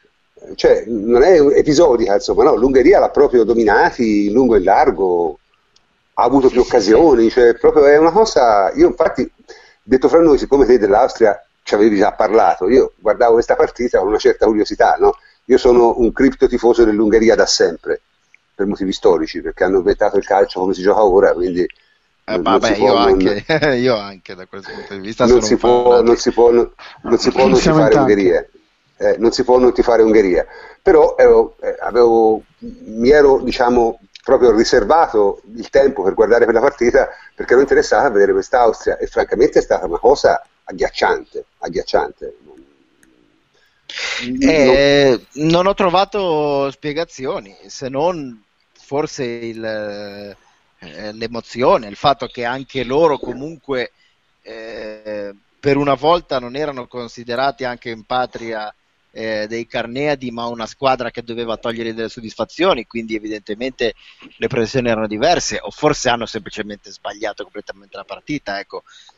Io sono rimasto esterefatto dalla prestazione dell'Austria, collettiva e individuale vediamo se, se, sapranno riprendersi o se evidentemente è stata una, una, un'allucinazione collettiva quello che abbiamo visto dell'Austria. Tra l'altro dico per chi ci ascolta che tra due giorni c'è Portogallo-Austria che è una partita alle 9 di sera, è una partita da non perdere direi a questo punto, no? Eh, assolutamente, assolutamente. Anche perché il Portogallo è un buon, è un buon avversario, però se sei in difficoltà, eh, perché è una squadra con grandi individualità, con grandissima tecnica, ma eh, farfallona, svagata, che si prende delle pause clamorose. Mm. Quindi se tu ritrovi la, la quadratura e la, e la compattezza, puoi, puoi, fargli un brutto scherzo. Sì, ok. E ti ringrazio per questo escursus sul calcio internazionale che, che effettivamente te sei forse l'unico di noi che ha questa vastità di, di conoscenze e vogliamo chiudere la trasmissione con, con, chiaramente qualcosa di cui dovevamo parlare, no? cioè della gestualità di Pogba. Ora, per parlare della gestualità di Pogba, eh, direi che il più adatto è, come sempre, il nostro plenipotenziario Antonio Corsa, che ci parlerà di questo progresso di Pogba nel linguaggio dei segni. Eh? Ma eh, che ti devo dire? Eh, la Pog Dance. no, è proprio un gesto dell'ombrello, proprio bello. Bello proprio italiano, cioè, sì, senso, italianissimo, era, non, non, c'era nulla di denso. Eh. eh. non lo so, eh, guarda, in questo momento Pogba è chiaramente il giocatore più pubblicizzato al mondo, sul quale ci sono gli occhi di tutti, ma ricordiamo anche che, che, che è giovane, ricordiamo che eh, ha una pressione addosso veramente straordinaria, è chiamato a salvare, tra virgolette, la Francia ad ogni partita, anche perché quella capra abbiamo, di cui prima che siede in panchina eh, non è che riesca a dare un gioco alla squadra, non, finora non è riuscito a fare assolutamente nulla. Eh, letteralmente li attende, è atteso ad un ruolo di salvatore della patria. Io capisco che possa essere un fardello eccessivo, cioè giocatori anche più esperti di lui sono crollati sotto il, il Ma soprattutto però quello che colpisce, diciamo, se deve essere il salvatore della patria, fategliela salvare. Nel senso, eh, eh, lo so, eh, esatto, esatto. è la stessa cosa fatelo della, giocare della in, in, un certo modo. È chiaro che se te lo fa giocare dietro, della Juve nella prima stagione, nella prima parte di stagione, no? quando eh, hai, eh, hai, detto, almeno idealmente, quest'anno ce la risolve Pogba, sì, ma mettilo nelle condizioni migliori di rendere. Una volta che lo hai messo nelle condizioni migliori di rendere, eh, ha reso. Quindi, eh, non lo so, eh, ci sta che abbia avuto quel gesto, è assolutamente sbagliato, non, assolutamente, nessuno, nessuno lo giustifica da questo punto di vista, però non ne farei neanche chi se ne fotte alla fine. Ecco, è un problema suo con la stampa francese che finora è stata durissima, con eh, ma forse anche con l'allenatore, guarda, perché non si, diciamo che non si aspettava un europeo così, né lui né nessuno, è uno sfogo. A, a, alla morte. E un altro se non gliela dai sui piedi è come, come non averlo. È nel primo regista, eh? Cioè, nella prima partita regista. Nella prima partita regista, in quella, come fa a rendere un giocatore? Cioè, non ha, minima, non ha il minimo spazio. Poi ha tolto Coman e ha messo Grisman, peggio vi sento. Cioè, capisci? Sì, e sì, accanto sì, Kanté e Matuidi che sono due che lasciamo perdere, correre e basta perché veramente Kanté secondo me è stato molto ridimensionato eh, vederlo in un contesto un pochino più, più vario cioè rimane un ottimo interditore ma veramente un passaggio oltre 5 metri è, è un'impresa per, per, per i giornali francesi migliore non, non, è quello che gli viene richiesto d'altra parte eh. cioè. per i giornali francesi molto adatto migliore a... in campo nettamente di... te lo dico prof così stai male lui è un giocatore scusa? che recupera palla e poi la, la ripulisce eh, senza perderla. Dicevo, quello... per i giornali francesi nettamente il migliore in campo. Ma anche secondo non me, ha giocato male, non ha giocato me. male, assolutamente, però voglio dire, non è un giocatore al quale puoi dare responsabilità di creazione di gioco. Sì, ma il problema è Deschamps che gliel'ha date. Eh, capito? Cioè, eh, non, non, non, è quello. Cioè, quel ruolo costruisce meglio a Samoa, eh, per essere chiari. Se metti a Samoa anche il ruolo costruisce molto meglio, noi che si fa i difficili sui nostri, però... Sì, giusto, mm. ma nella Juventus non avrebbe il compito di impostare e secondo me andrebbe benissimo. Poi detto questo... Ma insomma, secondo me invece no, perché nella Juventus di un interditore puro che non sa passare la palla... Ma dipende dal gioco che No, no, la sa passare la palla, non sa non la sa, passare alla francese, la sa passare alla francese, ecco, diciamo la così. sa passare alla Machelele. Eh, esatto, la sa passare alla Vidal. Beh, ora, esatto. Anche Vidal non sa fare un passaggio verticale. Vidal è uno che recupera la palla e poi la gioca pulita, semplice al compagno più vicino. Poi esatto. quando Vidal gli chiede di fare i passaggi, non hanno, la giocata, non hanno la verticalità. Esatto. Perché se tu gli chiedi di fare un passaggio filtrante o un passaggio verticale, lo passano agli altri. Anche perché eh... se vai a vedere le statistiche ha fatto tipo un centinaio di passaggi a partita anche con percentuali molto alte, quindi il suo lo fa, eh, sì. poi chiedi no, no, io non ho detto no. che Canté è uno, da passaggio, però... è uno da passaggio pulito. Eh, esatto. cioè, io no, dico però che un centrocampo in cui c'è Matuidi, Canté nella Juve, eh? cioè... mm. Eh. Certo, però io dico che è un centrocampo con Kanté, Matuidi, Pogba, con davanti Payet, Giroud e eh, Comano Grisman non è forse il contesto più adatto per far venire fuori la qualità di Pogba, ecco. Ah, neanche no, di no, Ma, ma di nessuno, di nessuno di quelli. E neanche perché... di Matuidi ti aggiungo, perché pure lui... Ma neanche di Grisman, perché sono tutti statici, tra l'altro. Certo. Sono tutti statici, fermi, eh, ognuno deve dare la palla sui piedi all'altro, esatto. quindi sono tutti passaggi molto prevedibili, nessuno si muove senza palla nessuno si sovrapposizione, la circolazione è sempre statica, però questo è il calcio di Deschamps, cioè, l'abbiamo visto purtroppo eh, anche noi dal vivo. Ma se tu, se tu ragioni eh, guardando le partite, eh, cioè asetticamente dici ok, Kanté ridimensionato, Pogba ridimensionato, Griezmann ridimensionato, tutta, tutta la Francia ridimensionata. Se parti invece dalla premessa che sono messi in campo in maniera orrenda, allora probabilmente dovresti non considerare queste partite se vuoi considerare il valore del giocatore, cioè devi soltanto contestualizzare e dire che erano messi in campo in maniera veramente pietosa. Stop. Io questo è quello che faccio, non giudico né Cantè né la Francia né Pogba né nessuno della Francia da questo europeo perché è veramente il modo peggiore per giudicarli se uno vuole giudicare Cantello, giudichi nell'Eister, dove aveva senso il, il, suo modo di stare in campo e via. Pogba uno lo deve giudicare per la stagione che ha fatto nella Juventus, non certo, certo, per, certo, certo, certo. per, per, la partita e mezzo fatta. No, ma questo nessuno. Questo noi non lo pensiamo né tantomeno. No, noi no, deve... il mondo sì. sì, però i tecnici del mondo no. Cioè, eh, chi, no certo, chi, chi, deve, chi deve veramente giudicare Pogba non si fa ovviamente influenzare da queste partite qui.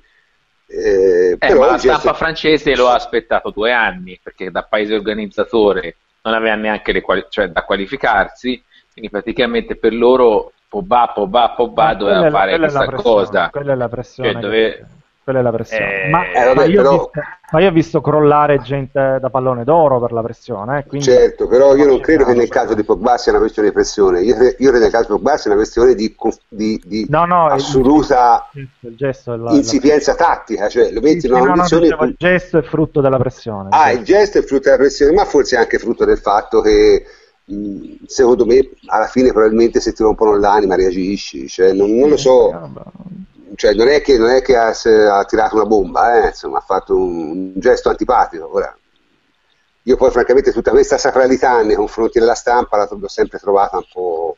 No, no, invidia Ah. al massimo, invidia.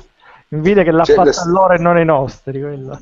Sì, appunto, cioè, l'ho sempre trovato, l'ho sempre trovata un po' una cosa un po' sì, insomma, vagamente autoreferenziale, no? No, io l'unica, Sì, l'unica cosa che traggo da questo mondiale è che spero, eh, innanzitutto, che sia un'esperienza costruttiva per, per Pogba, a prescindere, perché si, si- come diceva pure per Berardi, si, si migliora anche nelle difficoltà. Questa è una difficoltà enorme che sta vivendo eh, Pogba e va benissimo perché crescerà anche da questo. Secondo, spero che questa esperienza gli metta dentro quel fuoco che probabilmente è l'unica cosa che, che- che gli, che gli manca per fare uno step decisivo. Cioè, io l'ho visto quando è entrato nella seconda partita con, eh, con la Francia eh, con un atteggiamento fantastico dal punto di vista proprio emotivo. Eh, era carico come una molla, prendeva gli attaccanti e li spingeva come non ho mai visto fare nella Juventus. Letteralmente Beh, Juventus spallate e li faceva cadere a terra, cosa che non ha mai fatto nella Juve.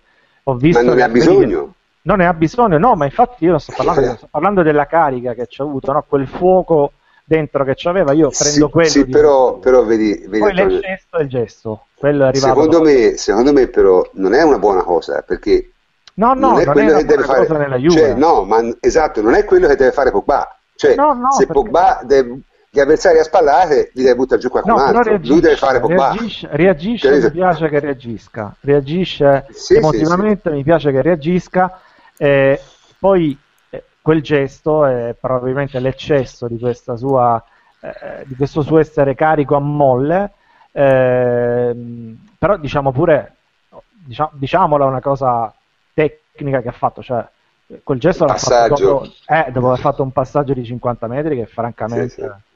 Ha copiato Bonucci. Ehm, era, era molto più difficile pure. Sì, era più quello, difficile.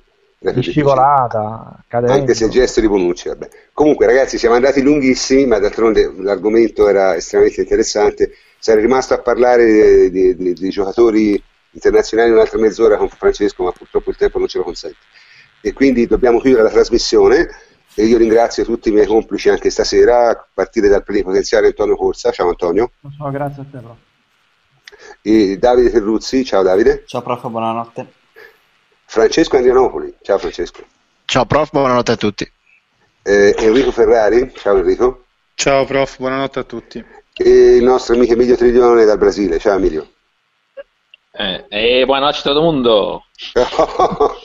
ok, e io sono il professor Cantor e anche per stasera vi saluto. Alla prossima.